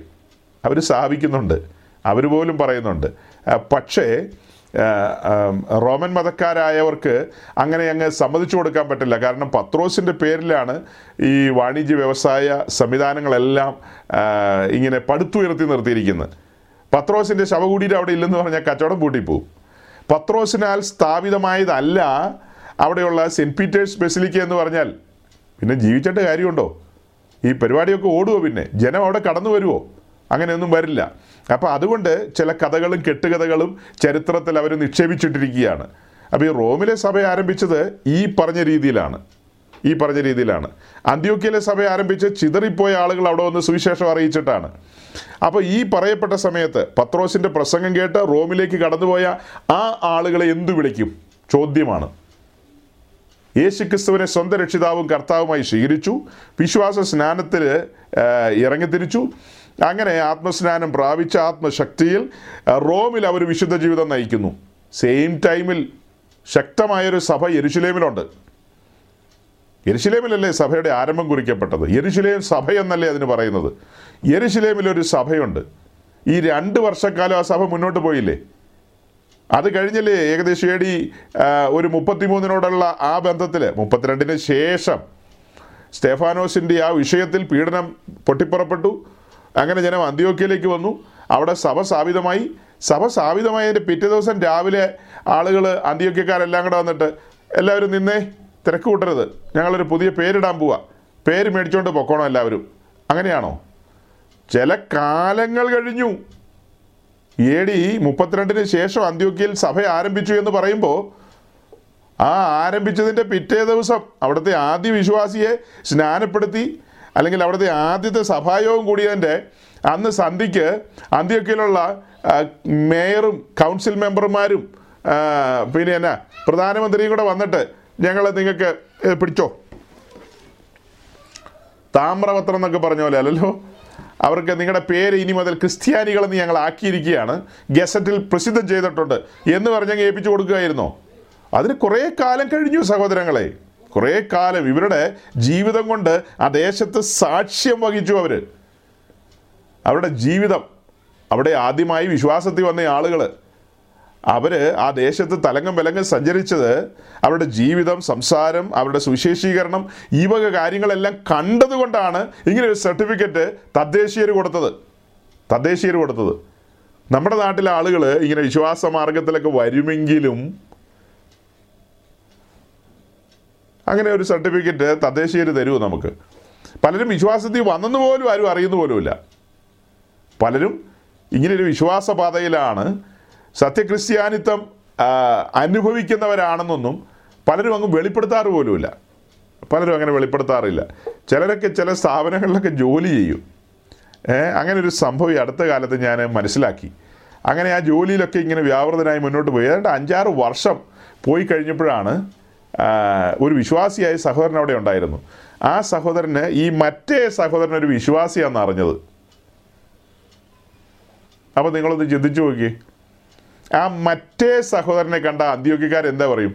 ഇവനാണ് സാക്ഷാൽ ക്രിസ്ത്യാനി എന്നവർ പറയുമോ നഥാനിയലിനെ കണ്ടപ്പോൾ പറഞ്ഞതുപോലെ ഇവനാണ് സാക്ഷാൽ ഇസ്രായേലിൽ എന്ന് പറഞ്ഞതുപോലെ നമ്മൾ ഈ പറഞ്ഞ ഒരു അഞ്ചാറ് വർഷം ഒരുമിച്ച് ഒരു വിശ്വാസിയായ സഹോദരന്റെ കൂടെ ജോലി ചെയ്തിട്ട് അവൻ അവന്റെ തനിമയൊന്നും വെളിപ്പെടുത്തിയില്ല സ്വഭാവം ഒന്നും വെളിപ്പെടുത്തിയില്ല. ഇവൻ ഇന്നയാളാന്ന് അറിയാം. അപ്പോൾ തന്നെ ഇവനൊരു പ്രൈസലോട് കൊടുത്തില്ല. ബ്രദറെ ആ ഏക പ്രത്യാശയ്ക്കായി നമ്മൾ വിളിക്കപ്പെട്ടവരാണ്. നമുക്കിവിടെ സാക്ഷ്യം വഹിക്കാം മറ്റുള്ളവരെയും ക്രിസ്തുവിന്റെ സൗരഭ്യത്തിലേക്ക് വരുത്താം എന്നൊന്നും പറയാൻ നിന്നില്ല. അവനെ എങ്ങനെയാണ് ക്രിസ്ത്യാനി എന്ന് വിളിക്കുന്നത് അന്ത്യോക്കിക്കാരെ വിളിക്കുമെന്ന് എനിക്ക് വന്നില്ല മലയാളക്കാരെ ചിലപ്പോൾ പറയായിരിക്കും. അന്ത്യോക്കിക്കാർ ഒരുവനെ ക്രിസ്ത്യാനി എന്ന് വിളിക്കണമെങ്കിൽ മണവും ഗുണവും വേണം. ഇവർക്ക് മണമടിച്ചു. ഇവർ ആ ഗുണം ടേസ്റ്റ് ചെയ്തു അന്ത്യോക്കിക്കാർ അതുകൊണ്ടാണ് അവർ അങ്ങനെ ഒരു സർട്ടിഫിക്കറ്റ് കൊടുത്തത് ഇവർ ക്രിസ്ത്യാനികളെന്ന്. ഓക്കെ ആ ബ്രദർ പറഞ്ഞതിന്റെ മറുപടിയാണ് ഞാൻ പറഞ്ഞു വരുന്നത്. അന്ത്യോക്കിക്ക് മുൻപുള്ള കാലഘട്ടത്തിൽ ഒരു രണ്ട് വർഷം പിന്നിലുണ്ടല്ലോ. യരിശിലേമിലാകട്ടെ ഈ കൂടാര പെരുന്നാളിന് വന്ന് ഭൂതലത്തിൽ പല ഭാഗത്തേക്കും സുവിശേഷവുമായി കടന്നുപോയവരുണ്ടല്ലോ. അവരെയൊക്കെ പിന്നെ എന്ത് പേര് വിളിക്കണം? എന്തായാലും ആദ്യമായിട്ട് ഇവിടെ വെച്ചാൽ ക്രിസ്ത്യാനികൾ എന്നുള്ള പേര് കിട്ടിയത്. അതിനു മുമ്പ് ഇവർ എന്ത് പേരിലായിരിക്കും അറിയപ്പെടുന്നത്? ഇവരുടെ ഒരു വംശീയമായി പറഞ്ഞു കഴിഞ്ഞാൽ യഹൂദന്മാരെന്ന് പറയും. അത് വംശീയമായി പറയുന്നതാണ്. ഇപ്പം നമ്മളെ മലയാളികൾ എന്ന് വിളിക്കുമല്ലോ പക്ഷെ വിശ്വാസ രീതിയിലേക്ക് പറഞ്ഞു വരുമ്പോൾ നമ്മുടെ ആത്മീയ പശ്ചാത്തലത്തെക്കുറിച്ച് പറയുമ്പോൾ മലയാളി എന്നല്ല പറയുന്നത്. അത് ഒരു വംശീയം പറയുമ്പോഴാണ് അപ്പോൾ പറഞ്ഞു വരുമ്പോൾ നമ്മളെ ക്രിസ്ത്യാനികൾ എന്ന് വിളിക്കും. അല്ലെങ്കിൽ പെന്തക്കോസ്ത അനുഭവമുള്ളവരാണെന്ന് പറയും. അങ്ങനെയൊക്കെ പറയും. അതുപോലെ ഈ അന്ത്യോക്കിയൽ ക്രിസ്ത്യാനി എന്നുള്ള പേര് വീഴുന്നതിന് മുമ്പ് സഭ ആരംഭിച്ചു കഴിഞ്ഞു.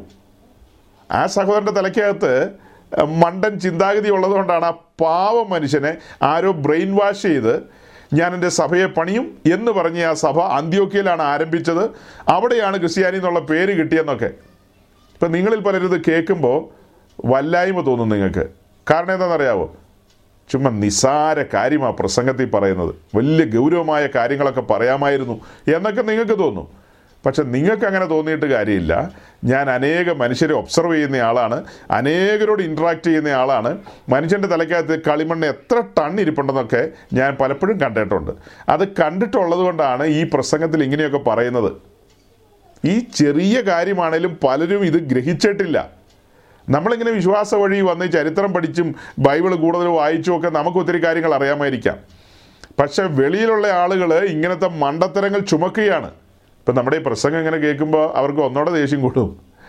ഞങ്ങൾ മണ്ടത്തരം ചുമക്കുന്നവരാന്നൊക്കെ ഇയാൾ പറയാൻ ഇയാൾ ആരാ എന്നൊക്കെ ചിന്തിക്കും. ആരാന്നൊക്കെ ചോദിച്ചു കഴിഞ്ഞാൽ ഒരു അധികാരത്തിലാണ് പറയുന്നത്. ക്രിസ്തീയ സഭ ആരംഭിച്ചത് അന്ത്യോക്കിയയിലല്ല അത് യെരുഷലേമിലാണ് യെരുഷലേമിൽ ആരംഭിച്ച സഭയിൽ കൂടി വന്ന അവരെ ദൈവമക്കളെന്നാണ് വിളിച്ചത്. ദൈവമക്കളാണ്. ഏ ദൈവമക്കളാണ് അവർ ദൈവത്തിന്റെ മക്കൾ അല്ലെങ്കിൽ ദൈവപുത്രന്മാർ ദൈവമക്കൾ. അങ്ങനെ അങ്ങനെ ഒരു പരിഗണനയാണ് അവർക്കുള്ളത്. നമ്മൾ ഇന്നും ദൈവമക്കളാണ്. നമ്മളെല്ലാം തമ്മിൽ എന്തെന്നാണ് പറയുന്നത്? ദൈവമക്കളെന്നല്ലേ നമ്മൾ പറയുന്നത്. അല്ലാതെ നമ്മൾ ക്രിസ്ത്യാനി എന്നാണോ പറയുന്നത്? ക്രിസ്ത്യാനി എന്ന് അന്ത്യോക്കിയിലുള്ള സാമാന്യജനം വിളിച്ച പേരാണ്. പിന്നെ പത്രോസ് അത് ഉറപ്പിച്ചു എന്ന് മാത്രം. ക്രിസ്ത്യാനിയായിട്ട് കഷ്ടം സഹിക്കേണ്ടി വന്നാൽ ലജ്ജിക്കരുത് എന്ന് പറഞ്ഞു. അങ്ങനെ ഈ കാര്യങ്ങളെക്കുറിച്ച് അപ്പസ്വലന്മാർ അങ്ങനെ പറഞ്ഞിട്ടുള്ളത് കൊണ്ട് നമ്മൾ ആരെങ്കിലും ചോദിച്ചാൽ നമ്മൾ ക്രിസ്ത്യാനികളാണ് പക്ഷെ നമ്മളെ സംബന്ധിച്ച് ഒരുമിച്ച് കൂടുമ്പോൾ നമ്മളെന്താ തിരിച്ചറിയുന്നത്? നാം ദൈവമക്കളാണ്. നാം ദൈവമക്കൾ. കാൺമീൻ നാം ദൈവമക്കൾ എന്ന് വിളിക്കപ്പെടുവാൻ. ആ വാക്യം അങ്ങ് വായിച്ചേ ശിജുപാശ്രേ പാസ്റ്റേ കാൺമീൻ നാം ദൈവമക്കൾ എന്ന് വിളിക്കപ്പെടുവാൻ. പിതാവ് നമുക്ക് എത്ര വലിയ സ്നേഹം നൽകിയിരിക്കുന്നു. അങ്ങനെ തന്നെ നാം ആകുന്നു. ലോകം അവനെ അറിഞ്ഞിട്ടില്ലായിക്കൊണ്ട് നമ്മയും അറിയുന്നില്ല. സഹോദരങ്ങളെ നമ്മളിവിടെ വായിച്ചത് എന്താ? കൺമീൻ നാം ദൈവമക്കൾ എന്ന് വിളിക്കപ്പെടുവാൻ പിതാവ് നമുക്ക് എത്ര സ്നേഹം നൽകിയിരിക്കുന്നു. തന്റെ ഏകജാതനായ പുത്രനെ നമുക്ക് വേണ്ടി നൽകിക്കൊണ്ട് തന്റെ സ്നേഹത്തെ ഊട്ടി ഉറപ്പിച്ചു. അങ്ങനെയല്ലേ? ഈ ലോകത്തെ അത്രമേൽ സ്നേഹിച്ചെന്നാണ് നമ്മൾ സുവിശേഷത്തിൽ വായിക്കുന്നത്. ആ കാര്യം എടുത്തു പറയുകയാണ്. അതെന്തിനു വേണ്ടിയിട്ടാണ് അവനെ കൈക്കൊണ്ട് അവന്റെ നാമത്തിൽ വിശ്വസിക്കുന്ന ഏവർക്കും ദൈവമക്കളാകുവാൻ അധികാരം ലഭിച്ചു. ദൈവമക്കളാകുവാൻ. യരിശിലേമിൽ ആരംഭം കുറിക്കപ്പെട്ട ദൈവസഭയിൽ നൂറ്റി ഇരുപത് പേർ അതിന്റെ പ്രഥമ അംഗങ്ങളായി വന്നു. അതിനുശേഷം ഇമ്മീഡിയറ്റ് ആയിട്ട് മൂവായിരത്തിലധികം പേര് ചേർന്ന് വന്നു. പിന്നീട് അയ്യായിരത്തിലധികം പേര് വന്നു. അത് കഴിഞ്ഞ് അസംഖ്യം അസംഖ്യം അതിനോട് ചേർന്ന് വന്നു. ആ ചേർന്ന് വന്നവരെയെല്ലാം എന്താ വിളിക്കുന്നത്? ദൈവമക്കൾ എന്നാണ് വിളിക്കപ്പെടുന്നത്. കാൺമീൻ നാം ദൈവമക്കൾ എന്ന് വിളിക്കപ്പെടുവാൻ പിതാവ് നമുക്ക് എത്ര വലിയ സ്നേഹം നൽകിയിരിക്കുന്നു. ആ സ്നേഹം അനുഭവിച്ചുകൊണ്ട് അവർ ആ ദൈവസ്നേഹത്തിൽ ദൈവമക്കൾ എന്നുള്ള ആ വിളിപ്പേരിൽ ദൈവത്തിന്റെ വിശുദ്ധന്മാരെന്ന് അവരറിയപ്പെട്ടു ചരിത്രത്തിൽ. അങ്ങനെ മുൻപോട്ട് പോയപ്പോഴാണ് പബ്ലിക്ക് കളിയാക്കിക്കൊണ്ട് വിളിക്കുന്നത്. അതൊരു രണ്ട് മൂന്ന് വർഷം മുന്നോട്ട് പോയതിന് ശേഷമാണ് ഇവർ ക്രിസ്ത്യാനികളാണെന്ന് പറയുന്നത്. യെസ് ആ പേര് നമ്മളങ്ങ് ഏറ്റെടുത്തു. പബ്ലിക്കിന്റെ മുമ്പിൽ ആ പേര് ഏറ്റെടുത്തു. പക്ഷേ ദൈവമുമ്പാകെ നമ്മൾ ക്രിസ്ത്യാനികൾ എന്നുള്ള നിലയിലല്ല നിൽക്കുന്നത്. നാം ദൈവമക്കൾ എന്നുള്ള നിലയിലാണ് നിൽക്കുന്നത്. അതല്ലേ വചനങ്ങളല്ലേ ഞാൻ ഈ പറഞ്ഞത്? ഒന്ന് യോഹന്നാൻ മൂന്നാം അധ്യായത്തിലെ വാക്യം പറഞ്ഞു. അതുപോലെ തന്നെ യോഹന്നാന്റെ സുവിശേഷം ഒന്നാം അധ്യായത്തിലെ വാക്യവും പന്ത്രണ്ടാം വാക്യം ഞാൻ പറഞ്ഞത്. അവനെ കൈക്കൊണ്ട് അവന്റെ നാമത്തിൽ വിശ്വസിക്കുന്ന ഏവർക്കും ഏവർക്കും യഹൂദനാകട്ടെ യവനനാകട്ടെ അന്ത്യോഖ്യക്കാരനാകട്ടെ എരുശുലേംകാരനാകട്ടെ റോമാക്കാരനാകട്ടെ എവിടുത്തുകാരനും ആകട്ടെ അവന് ദൈവമകനാകുവാനുള്ള അവസരം ലഭിച്ചു. ദൈവമകനോ ദൈവമകളോ ഒക്കെ ആകുവാനുള്ള അവസരം ലഭിച്ചിരിക്കുന്നു. അങ്ങനെ നാം ദൈവമക്കളായി തീർന്നിരിക്കുന്നു. അപ്പം ഒരു കാര്യം തിരുത്തുകയാണ് നമ്മളിവിടെ. അന്ത്യോക്യയിലല്ല സഭ ആരംഭിച്ചത്. അതറിയാവുന്നവർ ചിരിക്കരുത് നെറ്റ് ചുളിക്കരുത്. അത് അറിയാത്തവർ ഒത്തിരി പേരുണ്ടെന്നുള്ളത് ഈ കാലഘട്ടത്തിൽ ഞാൻ മനസ്സിലാക്കുകയാണ്. അതുകൊണ്ടാണ് ആ സഹോദരങ്ങളോടുള്ള സ്നേഹവും കരുണയും സഹാനുഭൂതി നിമിത്തമാണ് നമ്മൾ പറയുന്നത് സഭ ആരംഭിച്ചത് എരിശിലേമിലാണ്. അവരുടെ നേതൃനിരയിലിരിക്കുന്ന ആളുകൾക്കെല്ലാം അറിയാം. പക്ഷേ അവരുടെ സാമാന്യ ജനത്തെയൊന്നും അവരാരും പഠിപ്പിക്കുന്നില്ല. കേട്ടുകേഴ്വിയും കെട്ടുകഥകളും ജനത്തിനിടയിൽ ഇങ്ങനെ സ്പ്രെഡ് ചെയ്ത് കിടക്കുന്നു. അവരതിങ്ങനെ താലോലിച്ചു കൊണ്ട് നടക്കുന്നു. അവർ താലോലിച്ചു കൊണ്ട് നടക്കുന്നു. അപ്പോൾ ഈ പതിനഞ്ച് വർഷം പഠിച്ചതോ? പഠിച്ചത് പള്ളിയിലച്ചനല്ലേ അദ്ദേഹം പഠിച്ചു അത് അദ്ദേഹത്തിന്റെ കയ്യിലിരിക്കുന്നു. അതല്ലാതെ ഈ സാമാന്യ ജനം ഇതൊന്നും കേൾക്കുന്നില്ലല്ലോ. അതിൽ ചിലരെല്ലാ ആഴ്ചയിലും പള്ളിയിൽ പോവും ചിലർ മാസത്തിലൊരിക്കൽ പോവും ചിലർ വർഷത്തിൽ രണ്ടോ മൂന്നോ അങ്ങനെയൊക്കെ ചിലർ ദുഃഖ വെള്ളിയാഴ്ച മാത്രം പോവും. അങ്ങനെയൊക്കെ പോകുന്ന ആളുകൾ അത് പിന്നെ അവസാനം ആ കഞ്ഞിയും ഒരു ഇച്ചിരി മാങ്ങാച്ചാറുണ്ടാവും. അതൊക്കെയും കൂടെ കൂടി ഒരു ഒരു ഒരു ഞങ്ങൾ അങ്ങനെയൊക്കെ പോയിക്കൊണ്ടിരുന്ന ആൾക്കാരാണ് അതുകൊണ്ടാണ് ഈ പറയുന്നത്. അങ്ങനെ അതൊക്കെ കുടിച്ച് ആൾക്കാർ യോഗ നടപടികൾ പിരിച്ചുവിട്ടിരിക്കുന്നു. അവൻ അന്ത്യോക്കയിലാണോ ആരംഭിച്ചത് യരിശിലേമിലാണോ ആരംഭിച്ചത് ഇതൊന്നും അവനെ സംബന്ധിച്ച് വിഷയമല്ല. അവൻ ഇനിയും നാളെ അവന്റെ ബാറ് തുറക്കണം. കള്ളുഷാപ്പേ കള്ളുഷാപ്പ് നാളെ തുറക്കണം അതിന്റെ ലേലമുണ്ട് അതിന്റെ നടപടിക്രമങ്ങളുണ്ട് ആ, പിന്നെ അതിന് വേണ്ടിയ കാര്യങ്ങളുണ്ട് എക്സൈസുകാരെ കാണണം ഇങ്ങനെയൊക്കെ ഈ നസ്രാണിക്ക് തിരക്കുണ്ട്. അവന് അന്ത്യോക്കിയിലാണോ സഭ ആരംഭിച്ചതെന്ന് പറഞ്ഞാൽ അവന്റെ ഷാപ്പ് ഇന്ന റേഞ്ചിലെ ഏത് റേഞ്ചാ? പാലാ റേഞ്ചിലെ ഷാപ്പ് മുന്നോട്ട് കൊണ്ടുപോകാൻ പറ്റില്ല. അതിന് ആ കാര്യങ്ങളിലേക്ക് അവൻ ആ, വ്യാപൃതനാകണം. അവരങ്ങനെയുള്ള കാര്യങ്ങളിൽ ഓടി കിടക്കുക പക്ഷെ നമ്മളെ സംബന്ധിച്ച് നമ്മളിതൊക്കെ ഇങ്ങനെ അന്വേഷിക്കുകയും പഠിക്കുകയും ചെയ്യുന്നത് കൊണ്ടാണ് നമുക്ക് ഈ കാര്യങ്ങളെ അത്യാവശ്യം ദൈവം മനസ്സിലാക്കി തരുന്നത്. അപ്പം ഞാൻ പറഞ്ഞു വന്നത് ഇത്രയേ ഉള്ളൂ. സഭ ആരംഭിച്ച് എരുഷലേമിലാണ് ആ കാലഘട്ടത്തിൽ അവർ തങ്ങളിൽ തങ്ങളിൽ മനസ്സിലാക്കിയിരുന്നത് തങ്ങൾ ദൈവമക്കൾ എന്നുള്ള നിലയിലാണ്. പിന്നത്തേതിലാണ് അന്ത്യോക്കിയിലെ സഭ ആരംഭിക്കുന്നത്. അന്ത്യോക്കിയിലെ സഭ ആരംഭിച്ചത് പത്രോസല്ല എന്ന് നമ്മൾ തീർത്തു പറഞ്ഞു. ചിതറിപ്പോയ വിശുദ്ധന്മാരാണ്. അതിനി ആർക്ക് തർക്കിക്കാൻ കഴിയില്ല. ഒരു മനുഷ്യനും തർക്കിക്കാൻ കഴിയില്ല. തർക്കിക്കാൻ കഴിയാത്ത നിലയിലാണ് ആ കാര്യത്തിന്റെ നിജസ്ഥിതി ഈ അപശല പ്രവൃത്തി പതിനൊന്നാം അധ്യായത്തിന്റെ പത്തൊൻപതിൽ കിടക്കുന്നത്. ഇനി അടുത്തൊരു കാര്യം അടുത്തൊരു കാര്യം ഗലാത്ത് ലേഖനത്തിലേക്ക് വരാം. ഗലാത്ത് ലേഖനം രണ്ടാം അധ്യായത്തിലേക്ക് വരുമ്പോൾ അന്ത്യോക്കിയിലെ സഭയെ മുന്നിൽ നിർത്തിക്കൊണ്ടാണ് ഞാൻ ഈ സംസാരിക്കുന്നത്. ഗലാത്ത് ലേഖനം രണ്ടാം അധ്യായത്തിലേക്ക് വരുമ്പോൾ അതിന്റെ പതിനൊന്നാം വാക്യം ഗലാത്ത് ലേഖനം രണ്ടിന്റെ പതിനൊന്നിലേക്ക് വരുമ്പോൾ നമ്മൾ കാണുന്നത് എന്നാൽ കേഫാവ് അന്ത്യോക്കിയിൽ വന്നാറേ അവനിൽ കുറ്റം കാണുകയാൽ ഞാൻ അഭിമുഖമായി അവനോട് എതിർത്തു നിന്നു. കേഫാവ് എന്ന് പറഞ്ഞാൽ സാക്ഷാൽ പത്രോസ് കേഫ. അപ്പോൾ കേഫ അന്ത്യോക്കിയിൽ വന്നു. അന്ത്യോക്കിയിൽ വന്നപ്പോൾ പൗലോസ് കേഫയുമായി മുഖാമുഖം നിന്നു. എന്നിട്ട് ഈ പത്രോസിന്റെ ചില നടപടിക്രമങ്ങളെ പൗലോസ് ചോദ്യം ചെയ്യുകയാണ്. അത് താഴേക്ക് വായിക്കുമ്പോൾ നമുക്ക് കാണാം. അങ്ങനെ ചോദ്യം ചെയ്ത കാര്യങ്ങളൊക്കെ അവിടെയുണ്ട്. വിഷയം അതല്ല. കേഫ അന്ത്യോക്കിയിൽ വന്നു. എന്ന് വന്നു. അതാണ് വിഷയം. കേഫ അന്ത്യോക്കിയിൽ വന്നാറേ. ഞാൻ അവനോട് അഭിമുഖമായി എതിർത്തു നിന്നു. അപ്പോൾ ഇത് വായിക്കുമ്പോൾ ഒരു പഠിതാവിനെ സംബന്ധിച്ച് ഒത്തിരി കാര്യങ്ങൾ തുറന്നു വരും. ചുമ്മാ വായിച്ചു പോകുന്നവർക്കൊന്നും മനസ്സിലാവില്ല. ഒരു പഠിതാവിന് ഒത്തിരി കാര്യങ്ങൾ മനസ്സിലാകും. എന്താ മനസ്സിലാകുന്നത്? ഗിലാത്തി ലേഖനം എഴുതിയ കാലം. ഗിലാത്തി ലേഖനം എഴുതിയത് ഒന്നാം മിഷൻ യാത്രയ്ക്ക് മുൻപോ അതെയോ രണ്ടാം മിഷൻ യാത്രയ്ക്ക് മുൻപോ? ഏത് യാത്രയ്ക്ക് മുമ്പാണ് ഗലാത്ത് ലേഖനം എഴുതിയത്? സഹോദരന്മാർക്കോ സഹോദരിമാർക്കോ ആരെങ്കിലും ഒന്ന് പറയാവോ? അതേ മൂന്നാം മിഷൻ യാത്രയ്ക്ക് മുൻപാണോ? സമയം കളയാനൊന്നും ഇല്ല കേട്ടോ. വേഗം പറയണം. പറഞ്ഞില്ലെങ്കിൽ ഞാൻ മുന്നോട്ട് പോയിക്കോളാം ഗലാത്ത് ലേഖനം എഴുതിയത് പൗലോസിന്റെ ഒന്നാം മിഷൻ യാത്രയ്ക്ക് മുൻപാണോ? അതോ രണ്ടാം മിഷൻ യാത്രയ്ക്ക് മുൻപാണോ? അതോ മൂന്നാം മിഷൻ യാത്രയ്ക്ക് മുൻപാണോ? അതോ മിഷൻ യാത്രയ്ക്ക് ശേഷമാണോ? ആർക്ക് വേണേലും പറയാം.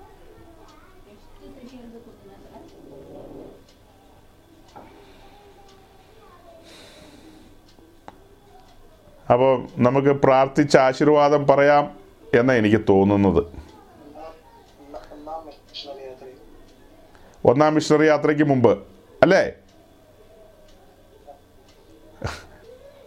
ഒരാൾ ഒന്നാം മിഷൻ യാത്രയ്ക്ക് മുൻപെന്ന് പറഞ്ഞു. അങ്ങനെ തന്നെയാണ് പറഞ്ഞതെന്നാണ് ഞാൻ കേട്ടത്. തിരിഞ്ഞില്ല. അടുത്ത വേറെ ആരെങ്കിലും രണ്ടോ മൂന്നോ രണ്ട് മൂന്ന് മിഷൻ യാത്രകളുണ്ടല്ലോ. നിങ്ങൾക്ക് ഏത് വേണേലും പറയാം. ഈ വാക്യം എക്സ്പ്ലെയിൻ ചെയ്യണമെങ്കിൽ നിങ്ങൾ അതൊക്കെ അറിയണമെന്നേ. ഈ വാക്യം എക്സ്പ്ലെയിൻ ചെയ്യണമെങ്കിൽ അല്ലെങ്കിൽ ആൾക്കാർ പറയും പത്രോസ അന്ത്യൊക്കെ സഭ സ്ഥാപിച്ചെന്ന്. അല്ലെന്ന് പറയണമെന്നുണ്ടെങ്കിൽ ഇങ്ങനെയുള്ള കാര്യങ്ങളെ വെച്ച് പ്രൂവ് ചെയ്യണം. അത് പ്രൂവ് ചെയ്യേണ്ട ആളുകളായി ഇരിക്കുന്നത്. എല്ലാ സ്ഥലത്തും പോയി പത്രോസ അല്ലല്ലോ സഭ സ്ഥാപിച്ചത്. അതുപോലെ എല്ലാ സ്ഥലത്തും സജി പാസ്റ്റർ വന്ന് പ്രൂവ് ചെയ്യണോ? അതിനല്ലേ നിങ്ങളെ ഓരോരുത്തരെയും ചാപ്പാട് തന്ന് ഇരുത്തിയേക്കത്തെ എന്റെ കർത്താവേ ഞാൻ വെളിയിലുള്ള ആളുകളെ കുറിച്ച് രണ്ട് മിനിറ്റ് മുമ്പ് പറഞ്ഞത്. അവരെല്ലാം കണ്ടമാനം കളിമണ്ണ് ഇങ്ങനെ ചുവന്ന് ഭാരപ്പെടുകയാണ്. ഇപ്പോൾ നോക്കി അകത്തേക്ക് നോക്കി. ഉദ്ദേശിമാരെല്ലാം കേൾക്കുന്നുണ്ടല്ലോ അല്ലേ? ഒരാൾ ഒരു ആൻസർ പറയുന്നില്ല. ചിലർ നാണം കൊണ്ട് പറയാത്തവരുണ്ടായിരിക്കും. എല്ലാവർക്കും അങ്ങനെ നാണമുണ്ടോ? അങ്ങനെ ചെറിയ പ്രായക്കാരാണോ ഇതിനകത്ത് ഇരിക്കുന്നതൊക്കെ നാണം വരാനായിട്ട്? ഒരാളെ റെസ്പോണ്ട് ചെയ്തത്. ഒരാൾ മതിയോ? ഒന്നിലധികം പേര് റെസ്പോണ്ട് ചെയ്യണ്ടേ?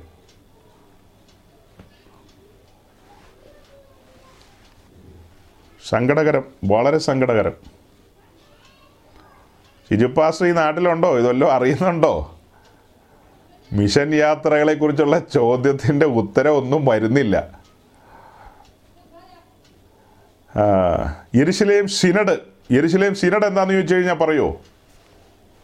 യെരുശലേം സിനഡ് എപ്പോഴാണെന്ന്. അത് ഒന്നാം മിഷണറി യാത്രയ്ക്ക് മുൻപാണോ രണ്ടാം മിഷൻ യാത്രയ്ക്ക് മുമ്പാണോ മൂന്നാം മിഷൻ യാത്രയ്ക്ക് മുമ്പാണോ യെരുശലേം സിനഡ്?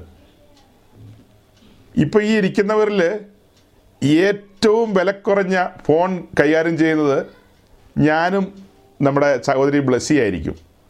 ബാക്കി എല്ലാവരുടെ കയ്യിൽ ഭയങ്കര അമ്പതിനായിരം രൂപയുടെ ഫോണാണ് എല്ലാവരുടെ കയ്യിലിരിക്കുന്നത് അതിനകത്ത് വേണ്ട സ്പേസ് ഉണ്ട്. ഇങ്ങനെയുള്ള കാര്യങ്ങളൊക്കെ അതിനകത്ത് അതിനെ ഫയലിൽ എവിടെയെങ്കിലുമൊക്കെ അങ്ങനത്തെ സംവിധാനം ഉണ്ടല്ലോ. അതിനകത്ത് നിങ്ങൾ നോട്ട് ചെയ്യണം. സഭ ആരംഭിച്ചത് ഏകദേശം എ ഡി മുപ്പതിൽ ഇതെല്ലാം പറയുമ്പോൾ പഴയകാല ഏകദേശം എന്ന് പറയണം. പിന്നത്തേതിൽ സ്റ്റേഫാനോസിന്റെ ഉപദ്രവം ഏകദേശം എ ഡി മുപ്പത്തിരണ്ട്. അങ്ങനെ അന്ത്യൊക്കെയിലെ സഭ ആരംഭിച്ചത് മുപ്പത്തിരണ്ടിന് ശേഷം. അങ്ങനെ ഓരോരോ കാര്യങ്ങൾ നോട്ട് ചെയ്യണം. ഒന്നാം സിനഡ് അഥവാ ആദ്യത്തെ സുന്നകദോസ് ജെറുസലേം സുന്നകദോസ് എ ഡി അൻപതിൽ അപ്പോൾ ഈ ഗലാത്ത് ലേഖനം എഴുതിയത് എന്താണെന്ന് ചോദിച്ചാൽ സുന്നകദോസിന് മുമ്പാണ് എഴുതിയത്. അപ്പോൾ അതിന് മുൻപുള്ള സമയം നാൽപ്പത്തി ഒൻപത് പരിസരത്താണ് ഈ ഗലാത്ത് ലേഖനം എഴുതുന്നത്. നാൽപ്പത്തി ഒൻപതിന്റെ പരിസരത്താണ് ഗലാത്ത് ലേഖനം എഴുതുന്നത്. അപ്പോൾ ഒന്നാം മിഷൻ യാത്ര എന്നായിരുന്നു. അത് നാൽപ്പത്താറ് മുതൽ നാൽപ്പത്തിയെട്ട് വരെ. ഒന്നാം മിഷൻ യാത്ര പോയി മടങ്ങി വന്നിട്ട് ഇതൊക്കെ ഞാൻ നേരത്തെ പ്രസംഗിച്ചിട്ടുള്ളതാണ്. ഇതിലെ കുറേ മുഖങ്ങൾ എന്റെ മുമ്പിലുണ്ട്. എല്ലാവരോടും അല്ല പറയുന്നത് കേട്ടോ പിണങ്ങരുത്. ചില മുഖങ്ങൾ വളരെ കാലങ്ങളായിട്ട് ഈ പ്രസംഗങ്ങൾ കേൾക്കുന്ന മുഖങ്ങൾ ഇതിനകത്തുണ്ട്. അവരുടെ മുമ്പിലിരുന്നാണ് ആശയിലെ പൊന്നില വിളക്കുന്ന ഒരു ടൈറ്റിലിന് കീഴിൽ ഒരു പത്ത് നാൽപ്പത് പ്രസംഗം പ്രസംഗിച്ചത്. പൗലോസിന്റെ ഒന്നാം മിഷൻ യാത്ര ഗലാത്തിയ പ്രൊവിൻസിലേക്ക് പോകുന്നു. ആ യാത്ര ആരംഭിക്കുന്ന അന്ത്യോക്കിയിൽ നിന്നാണ്. ആ യാത്ര അവിടെ നിന്ന് നേരെ കുപ്രോസിലേക്ക് വരുന്നു. അതായത് സൈപ്രസിലേക്ക് ആ ദ്വീപിലേക്ക് അവിടെ നിന്ന് നേരെ മെയിൻലാൻഡിലേക്ക് വരുന്നു. പിശിത ദേശത്തെ അന്ത്യോക്കിയിൽ പൗലോസ് പ്രസംഗിക്കുന്നു. അപ്പോൾ പ്രവൃത്തി പതിമൂന്നാം അധ്യായത്തിലെ ആദ്യ പ്രസംഗം. വിശുദ്ധിയിലെ പ്രസംഗം കഴിഞ്ഞിട്ട് പിന്നീട് ലുസ്രയ്ക്ക് പോകുന്നു. ലുസ്ര ദർബ പെർഗ ഇക്കോന്യ ലുക്കോന്യ എന്ന് വേണ്ട അങ്ങനെ സഞ്ചരിക്കുകയാണ്.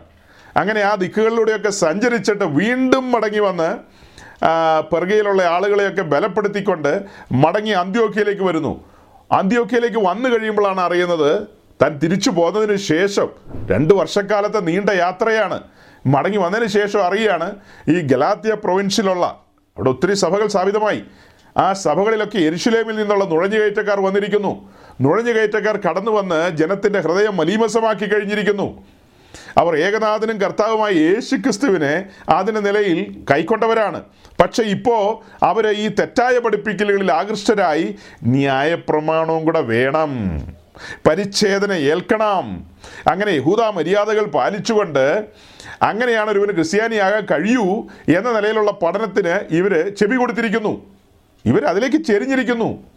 ഇവരതിലേക്ക് ചെരിഞ്ഞിരിക്കുന്നു. ഉറച്ചു നിന്ന ആൾക്കാർ ഇപ്പം മറിഞ്ഞു പോയിരിക്കുന്നു. അപ്പൊ നിങ്ങളെ ശുദ്രം ചെയ്ത് മയക്കിയത് ആരെന്നൊക്കെ ചോദിക്കേണ്ടതുണ്ട്. അതെന്നെ മര്യാദയാണ്. അങ്ങനെയൊക്കെയാണോ പ്രസംഗിക്കുന്നത്? അങ്ങനെയൊക്കെയാണോ ലേഖനം എഴുതുന്നതെന്ന് ചോദിച്ചാൽ നിങ്ങൾക്ക് അറിയില്ല സഹോദരങ്ങളെ ഈ രണ്ട് വർഷക്കാലം ഗലാത്തിയ പ്രൊവിൻസിൽ തലങ്ങും വിലങ്ങും നടന്ന് നിങ്ങളുടെ പാറ്റന്മാർ പോകുന്ന പോലെ ടൊയോട്ട ഫോർച്യൂണറിലല്ല ഈ മനുഷ്യൻ പോയത്. ഇങ്ങനെ ഏമ്പക്കം വിട്ട് ഇങ്ങനെ ചാരിക്കിടന്ന് പിന്നെ ചെല്ലുമ്പോൾ അവിടെ തണ്ണിമത്തൻ കുടിക്ക് പാസ്റ്റർ പിന്നെ ഇവിടെ കരിമ്പിൻ ജ്യൂസ് കുടിക്ക് പാസ്റ്റർ പിന്നെ മറ്റോടത്ത് ചെല്ലുമ്പോൾ മറ്റേ ജ്യൂസ് ഏതാ? ആ മുസാമ്പി കുടിക്ക് പാസ്റ്റർ എന്നൊക്കെ പറഞ്ഞ് അങ്ങനെയൊന്നും അവിടെ ആരും ഉണ്ടായില്ല. ഈ നാഴിക വരെ വിശന്നും ദാഹിച്ചും ഉടുപ്പാനില്ലാതെയും കുത്തുകൊണ്ടും സ്ഥിരവാസം കൂടാതെയും. നാട്ടുകാരെ ആ ദേശക്കാരെല്ലാം ഞങ്ങളെ ചവറ് പോലെയാണ് എണ്ണിയത്. ലോകത്തിന്റെ അഴുക്ക് പോലെയാണ് ഞങ്ങളെ കണ്ടത്. അയ്യയ്യേ ഇവന്മാരുടെ പ്രസംഗം. ഇവന്മാർ എന്താ പ്രസംഗിക്കുന്നത്? ഇവർ പ്രസംഗിക്കുന്ന ക്രിസ്തു പിന്നെ എന്താ പുനരുദ്ധാനവും? ക്രിസ്തുവിനെയും പുനരുദ്ധാനത്തെയും പ്രസംഗിക്കുന്നവന്മാർ മഹാവൃത്തികെട്ടവന്മാർ. ആ രീതിയിൽ ജനം കൗണ്ട് ചെയ്തത്. പിന്നെ ഒരു അത്ഭുതം നടന്നുകൊണ്ട് മാത്രം ലുസറയിൽ ആരാണ്ട് പൂമാലയൊക്കെ ആയിട്ട് വന്നു. അല്ലാത്ത സ്ഥലത്തൊക്കെ പൂമാലയായിട്ടാണോ ആളുകൾ സ്വീകരിച്ചത്. അപ്പോൾ ഈ രണ്ട് വർഷക്കാലം നടന്ന് കഷ്ടം സഹിച്ചത് പട്ടിണി പരിവട്ടം പൈതാഹം കടലിലെ ആപത്ത് കരയിലെ ആപത്ത്. കള്ള സഹോദരന്മാരിൽ എന്നും വേണ്ട കോലിനാലടി കൊണ്ടു വെള്ളത്തിൽ. ഓ എന്താ? ആ ജീവിതത്തിലേക്ക് നിങ്ങളൊന്ന് തിരിഞ്ഞു നോക്കണം. ആ മനുഷ്യന്റെ ജീവിതം ഒന്ന് അടുത്ത് നിന്ന് കാണണം. ചുമ്മാ ഈ ചന്തിക്കിരുന്നൊരു വാക്യ ഒരു അധ്യായം എടുത്തിട്ട് പതിനാലാണ്ട് കഴിഞ്ഞിട്ട് ഞാൻ ഭരണഭാസുമായി ഇങ്ങനെയൊക്കെ നീട്ടിക്കുറുക്കി പറഞ്ഞിട്ടൊന്നും കാര്യമില്ല. ഒരു വായനയാണ് വേദവസം വായന. ഇപ്പോഴും യാക്കോവെന്നും ഓർത്തഡോക്സിൽ നിന്നും പുറത്തു വന്നിട്ടില്ല പലരും. ഞാൻ ഈ മൂവാറ്റുപുഴയ്ക്ക് അടുത്തുള്ള ഒരു പ്രമുഖമായ ചർച്ചിൽ ഇങ്ങനെ ഒരിക്കൽ കടന്നു ചെന്നു. അവിടെ ചെല്ലേണ്ട സാഹചര്യത്തിൽ അവിടെ ചെന്നു. അപ്പോൾ അവിടെ സങ്കീർത്തനം വായിക്കാമെന്ന് പറയുന്ന സമയം. സങ്കീർത്തനം വായിക്കാനായിട്ട് അവിടുത്തെ ഒരു പ്രധാന എനിക്ക് തന്നെ കൈക്കാരനായിരിക്കും. കൈക്കാരനോ അങ്ങനെയുള്ള പുള്ളിയായിരിക്കും. പുള്ളിയാണ് മുമ്പോട്ട് വന്നത്. അപ്പോൾ പുള്ളി ഇങ്ങനെ എടുത്തു. വാക്യം പ്രതി വാക്യമായിട്ട് ഞാൻ ഒരു സങ്കീർത്തനം കൊടുക്കട്ടെ. ഇത് വായിച്ചാൽ ഒക്കില്ല. അപ്പോൾ അങ്ങനെ പുള്ളിക്കാരൻ സങ്കീർത്തനം എടുത്തു യഹോവേ സ്തുതിപ്പിൻ എന്ന് പറഞ്ഞ് ഞാനത് പാടിയാൽ അത്ര ശരിയാവില്ല. പുള്ളി പള്ളിയിലച്ചൻ പാട്ട് ഈണത്തിൽ പാടുന്ന പോലെ യഹോവേ സ്തുതിപ്പിൻ നമ്മുടെ ദൈവത്തിന് കീർത്തനം പാടുവിൻ എന്ന് പറഞ്ഞ് ഭയങ്കര ഈണത്തിലങ്ങ് പാടി വിടുക വീട്ടിലും ഇതുപോലെ തന്നെയാണ് എല്ലാവരും പാടുന്നത്. ഇതിന്റെ ഒന്നും അർത്ഥം മനസ്സിലാക്കുന്നില്ലെന്നേ. അർത്ഥവും ഇതിന്റെ ഗാംഭീര്യം മനസ്സിലാക്കുന്നില്ല. ഇത് മനസ്സിലാക്കിക്കൊണ്ട് വേണം കാര്യങ്ങളെ പഠിക്കാനായിട്ട് നമ്മൾ അപ്പോൾ ഈ മനുഷ്യൻ ഈ പറയപ്പെട്ട സ്ഥലങ്ങളിലൂടെയൊക്കെ നടന്ന് അനുഭവിച്ച കഷ്ടങ്ങൾ പങ്കപ്പാടുകൾ അവരെ ഈ സത്യസുവിശേഷത്തിന് ഭരമേൽപ്പിച്ചിട്ടാണ് താൻ അന്ത്യോക്കിലേക്ക് മടങ്ങിപ്പോയത്. മടങ്ങിപ്പോയത് എന്നേക്കുമായിട്ട് മടങ്ങിപ്പോയതല്ല മടങ്ങി വരുമെന്ന് പറഞ്ഞ് തന്നെയാണ് പോയിരിക്കുന്നത്. പിന്നെയും വരാം കർത്താവ് വരാൻ താമസിച്ചാൽ നമുക്ക് ഒരുമിച്ച് കൂട്ടായ്മ ആചരിക്കാമെന്ന് പറഞ്ഞ് തന്നെയല്ലേ മടങ്ങിപ്പോയത്. അവിടെ ചെന്നപ്പോഴാണ് വിവരങ്ങൾ അറിയുന്നത്. ചെന്ന് ചില നാളുകൾക്ക് ശേഷം അറിയാണ് ഈ ഈ തക്കത്തിൽ നുഴഞ്ഞുകയറ്റക്കാർ അവിടെ വന്നിരിക്കുന്നു. ആളുകളുടെ ഹൃദയം ഇങ്ങനെ പിടിക്കപ്പെട്ടിരിക്കുന്നു എന്ന്. അന്നേരം ലേഖനം എഴുതുമ്പോൾ ഹാ ബുദ്ധിയില്ലാത്ത ഗലാത്തിരെ എന്ന് തന്നെ പറയും. ആ മനുഷ്യൻ ജനിപ്പിച്ചവനല്ലേ. ഈ ഗലാത്തിരെ സുവിശേഷ നിമിത്തം ജനിപ്പിച്ച മനുഷ്യനാണ്. അദ്ദേഹത്തിന് മേലെ അധികാരമുണ്ട്. ആ പവർ തന്റെ മേലുണ്ടെന്നേ. ആ ആത്മശക്തിയിലാണ് പറയുന്നത്. ഈ കാര്യങ്ങളെല്ലാം പറയുന്നത്. നിങ്ങൾ ഇത്ര ബുദ്ധി കെട്ടവരോ എന്നൊക്കെ ചോദിക്കുന്നത്. ചിലപ്പോൾ അവർ സിവിൽ സർവീസ് എഴുതിയിട്ടിരിക്കുന്ന ആൾക്കാരായിരിക്കും. പിന്നെ ഗലാത്തിയിൽ ഈ ലേഖനം അയച്ചു കൊടുക്കുമ്പോൾ വായിക്കുന്ന ആൾക്കാർ അവിടെയുള്ള ആൾക്കാരെല്ലാം ആണല്ലോ അതിൽ ചിലരൊക്കെ സിവിൽ സർവീസ് എഴുതിയിട്ടിരിക്കുന്നവരാ. ചിലർ എം ബി ബി എസിന് നീറ്റ് പരീക്ഷ കഴിഞ്ഞിട്ടിരിക്കുക. അവർക്ക് പരീക്ഷയ്ക്ക് ഫസ്റ്റ് റാങ്കൊക്കെ കിട്ടിയ ആൾക്കാരാ. അല്ലേ? പരീക്ഷയ്ക്ക് അവർക്ക് ഫസ്റ്റ് റാങ്കൊക്കെ കിട്ടിയിട്ടുണ്ട്. അതൊക്കെ ശരിയായിരിക്കാം. പക്ഷെ അവരെല്ലാം വിളിക്കുന്നത് എന്താണെന്നറിയാവോ? ഹാ ബുദ്ധിയില്ലാത്ത ഗലാത്തിരെന്ന. നിങ്ങൾ ഇത്ര ബുദ്ധി കെട്ടവരോ? ആത്മാവ് കൊണ്ട് ആരംഭിച്ചിട്ട് ഇത്ര വേഗം ജഡത്തിലേക്ക് പോയോ? ഈ ചോദ്യമൊക്കെ ചോദിക്കുന്നത് വെളിപ്പാടിലാണ് അധികാരത്തിലാണ്. ഏ? തന്റെ മേൽ പകരപ്പെട്ടിരിക്കുന്ന അഭിഷേകം അത് നിമിത്തമാ അങ്ങനെ ചോദിക്കുന്നത്. ഓക്കെ വേഗം പറഞ്ഞു പോകാം. അപ്പോൾ ഈ കാര്യങ്ങളൊക്കെ മനസ്സിലാക്കിയിട്ട് അവർക്കൊരു കത്ത് എഴുതുകയാണ്. ആ കത്താണ് ഗലാത്തിലേഖനം നമ്മളെന്ന് പറയുന്നത്. കത്ത്.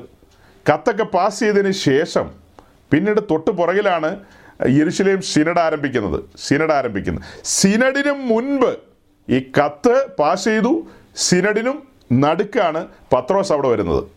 അതാണ് ഞാൻ വായിച്ചത്. എന്നാൽ കേഫാവ് അന്ത്യോക്കിയിൽ വന്നാറേ അവനിൽ കുറ്റം കാണുകയാൽ ഞാൻ അഭിമുഖമായി അവനോട് എതിർത്തു നിന്നു.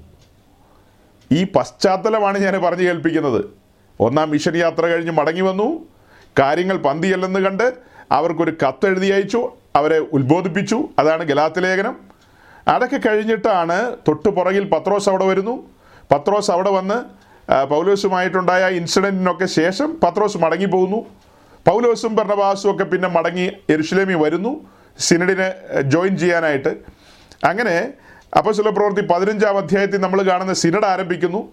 അവിടെ പരിച്ഛേദനാ വിഷയവുമായി ബന്ധപ്പെട്ട കാര്യങ്ങൾ വിശദമായി ചർച്ച ചെയ്ത് അതിനെ ആ പാഷാണ്ഡതയെ തള്ളിക്കളഞ്ഞു. ആദിമസഭ.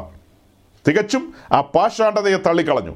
തള്ളിക്കളഞ്ഞുകൊണ്ട് ഇങ്ങനെയാണ് സഭ പോകേണ്ടത് എന്ന കാര്യത്തിൽ ഒരു തീർപ്പിലേക്ക് എത്തി തീർപ്പിലേക്ക് എത്തി. ആ തീർപ്പിലേക്കൊക്കെ എത്തുന്നതിന് മുമ്പ് അതിനു മുമ്പ് പൗലോസിന് പരിശുദ്ധാത്മാവ് ഒരു വെളിപ്പാട് കൊടുത്തു. ആ വെളിപ്പാടുകളെല്ലാമാണ് ഗലാത്തിർക്കുള്ള ലേഖനത്തിൽ എഴുതി വച്ചിരിക്കുന്നത്. ഒന്നാം അധ്യായം.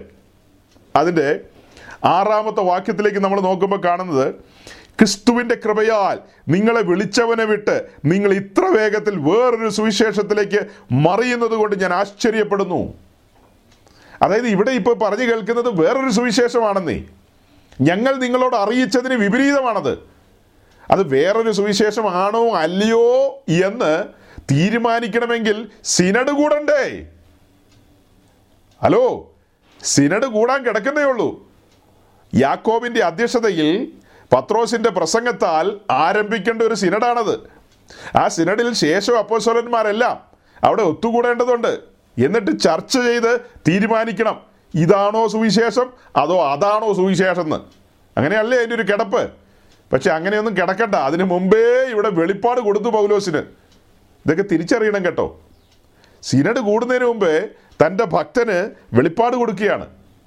രണ്ടാം അധ്യായത്തിന്റെ പതിനാറാം വാക്യം വായിച്ചേ. ഗലാത്ത് ലേഖനം രണ്ടിന്റെ പതിനാറ്. എന്നാൽ യേശുക്രിസ്തുവിലുള്ള വിശ്വാസത്താൽ അല്ലാതെ ന്യായപ്രമാണത്തിന്റെ പ്രവൃത്തികളാൽ മനുഷ്യൻ നീതീകരിക്കപ്പെടുന്നില്ല എന്നറിഞ്ഞിരിക്കൊണ്ട് നാമും ന്യായപ്രമാണത്തിന്റെ പ്രവൃത്തികളാലല്ല ക്രിസ്തുവിലുള്ള വിശ്വാസത്താൽ തന്നെ നീതീകരിക്കപ്പെടേണ്ടതിന് ക്രിസ്തുവേശുവിൽ വിശ്വസിച്ച് ന്യായപ്രമാണത്തിന്റെ പ്രവൃത്തികളാൽ ഒരു ജഡവും നീതീകരിക്കപ്പെടുകയില്ലല്ലോ. ഗംഭീരമായൊരു വെളിപ്പാടാണത്. യേശുക്രിസ്തുവിലുള്ള വിശ്വാസത്താലല്ലാതെ ന്യായപ്രമാണത്തിന്റെ പ്രവൃത്തികളാൽ മനുഷ്യൻ നീതീകരിക്കപ്പെടുന്നില്ല. ഇത് ഗലാത്തിരോട് പറഞ്ഞതാണ്. ഇത് ഗലാത്തിരോട് പറഞ്ഞതാണ്. ഇതേ കാര്യം തന്നെ അന്ത്യോക്യക്കാരോടും പറയാനുണ്ട്. ആഗമാന അന്ത്യോക്യക്കാരോട് ഇതേ കാര്യമാണ് പറയാനുള്ളത്. ഒരു തരം പ്രവൃത്തിയാലും ആരും നീതീകരിക്കപ്പെടുന്നില്ല. എങ്ങനെയാണ്? ആഗമാന അന്ത്യോക്യ. അതിന്റെ കൂട്ടത്തിൽ ചേർക്കാനുള്ളതൊക്കെ നിങ്ങളങ്ങ് ചേർത്തോ. അപ്പോൾ ഏത് ആകമാന അന്ത്യോക്കിയാണേലും അവരെല്ലാം മനസ്സിലാക്കേണ്ട കാര്യം ഇത്രയേ ഉള്ളൂ. യേശു ക്രിസ്തുവിലുള്ള വിശ്വാസത്താൽ കൃപയാൽ രക്ഷ പ്രാപിക്കുക. അതാണ് റോമാലേഖനത്തിലും പറയുന്നത്. കൃപയാലല്ലോ നാം വിശ്വാസം മൂലം നീതീകരിക്കപ്പെട്ടിരിക്കുന്നത്. ക്രിസ്തുവേശുവിലുള്ള വിശ്വാസം മൂലം കൃപയാലത്രേ നാം നീതീകരിക്കപ്പെട്ടിരിക്കുന്നത്. റോമാലേഖനം അഞ്ചാം അധ്യായത്തിന്റെ ആരംഭത്തിൽ എഴുതിയിരിക്കുന്നു. അപ്പൊ ഇവിടെ സിനഡ് കൂടുന്നതിന് മുമ്പ് പൗലോസിന് ഈ കാര്യങ്ങളിൽ വെളിപ്പാട് ലഭിച്ചു. വിശ്വാസ മാർഗമാണിത്. കർമ്മമാർഗമല്ല. ഇത് വിശ്വാസ മാർഗമാണിത്. ഇങ്ങനെയാണ് മുൻപോട്ട് പോകേണ്ടത്. പക്ഷേ ഇവിടെ ജനത്തിന്റെ ഹൃദയം മലീമസമായിരിക്കുന്നു. അവരുടെ ആ ഹൃദയ നിലവാരം തിരിച്ചറിഞ്ഞാണ് ഈ ലേഖനം എഴുതി അയക്കുന്നത്. ലേഖനം എഴുതി അയക്കുന്നത്. അപ്പം അവർ ഉത്സാഹമില്ലായ്മയിലേക്ക് പോയെന്നല്ലേ മനസ്സിലാക്കേണ്ടത്? ഇത്ര മനോഹരമായി അവരുടെ കണ്ണിന്റെ മുമ്പിൽ വരച്ചു വെച്ച് കൊടുക്കുകയത്. പൗലോസ് പ്രസംഗിച്ച സ്ഥലങ്ങളിൽ ഏറ്റവും ആദ്യം ഗൗരവമായി സുവിശേഷം അറിയിച്ച സ്ഥലമാണ് ഗലാത്തിയ പ്രൊവിൻസ്. പിന്നീടാണ് രണ്ടാം മിഷൻ യാത്രയിൽ ഈ കൊരിന്ത് മുതലായ സ്ഥലങ്ങളിലെത്തിയത്. പിന്നീടാണ് മൂന്നാം മിഷൻ യാത്രയിൽ എഫേസോസ് മുതലായ സ്ഥലങ്ങളിലെത്തുന്നത്. അപ്പോൾ ഈ ഓരോ മിഷൻ യാത്രകളിലും ഏതിലെല്ലാം പോയി എന്നുള്ള കാര്യങ്ങളൊക്കെ നിങ്ങൾ അറിഞ്ഞിരിക്കണം സഹോദരങ്ങളെ. നിങ്ങൾ അറിഞ്ഞിരിക്കണം നമ്മുടെ മുൻഗാമിയല്ലേ പൗലോസ്? ഈ കാര്യങ്ങളിലൊക്കെ അദ്ദേഹത്തോട് കൂടെ സഞ്ചരിക്കണം. സഞ്ചരിച്ച് ചേർന്ന് ആസ്വദിക്കണം. ഏ? സുവിശേഷം അറിയിക്കുന്ന രീതികളും കാര്യങ്ങളും ഒക്കെ മനസ്സിലാക്കണം. അല്ലെങ്കിൽ മെത്രാച്ചൻ പറയുന്ന പോലെ സുവിശേഷം അങ്ങനെ ഇപ്പം അറിയിക്കേണ്ട കാര്യമില്ല എന്നൊക്കെ പറഞ്ഞു കഴിയുമ്പോൾ പിന്നെ ഒന്നാം നൂറ്റാണ്ടിൽ സുവിശേഷം എല്ലായിടത്തും എത്തി എന്നൊക്കെ പറയുമ്പോൾ ആളുകൾ തലയാട്ടി പിന്മാറിപ്പോവും. ഈ റോഡിന്റെ ഇങ്ങേ സൈഡിൽ നിന്ന് അങ്ങേ സൈഡിലേക്ക് ആ സഹോദരി പോയതാ പറ്റിയത്. ഞാൻ ആദ്യം പറഞ്ഞില്ലേ വണ്ടി ഇടിച്ച കാര്യം? റോഡിന്റെ ഇങ്ങേ സൈഡിലാണ് എം സി റോഡിന്റെ താഴെയാണ് നമ്മുടെ ചർച്ച ഇരിക്കുന്നത് ആ എം സി റോഡിന്റെ അവിടെ നിന്ന് ഇങ്ങനെ കയറി വന്നിട്ട് ക്രോസ് ചെയ്യുമ്പോഴാണ് ആഗമാന സുറിയാനി ഇരിക്കുന്നത്. ചുമ്മാ ക്രോസ് ചെയ്ത് ആഗമാന സുറിയാനിലേക്ക് പോകുന്ന വഴിക്കാണ് ടോറസ് ലോറി അടക്കി വന്നത്.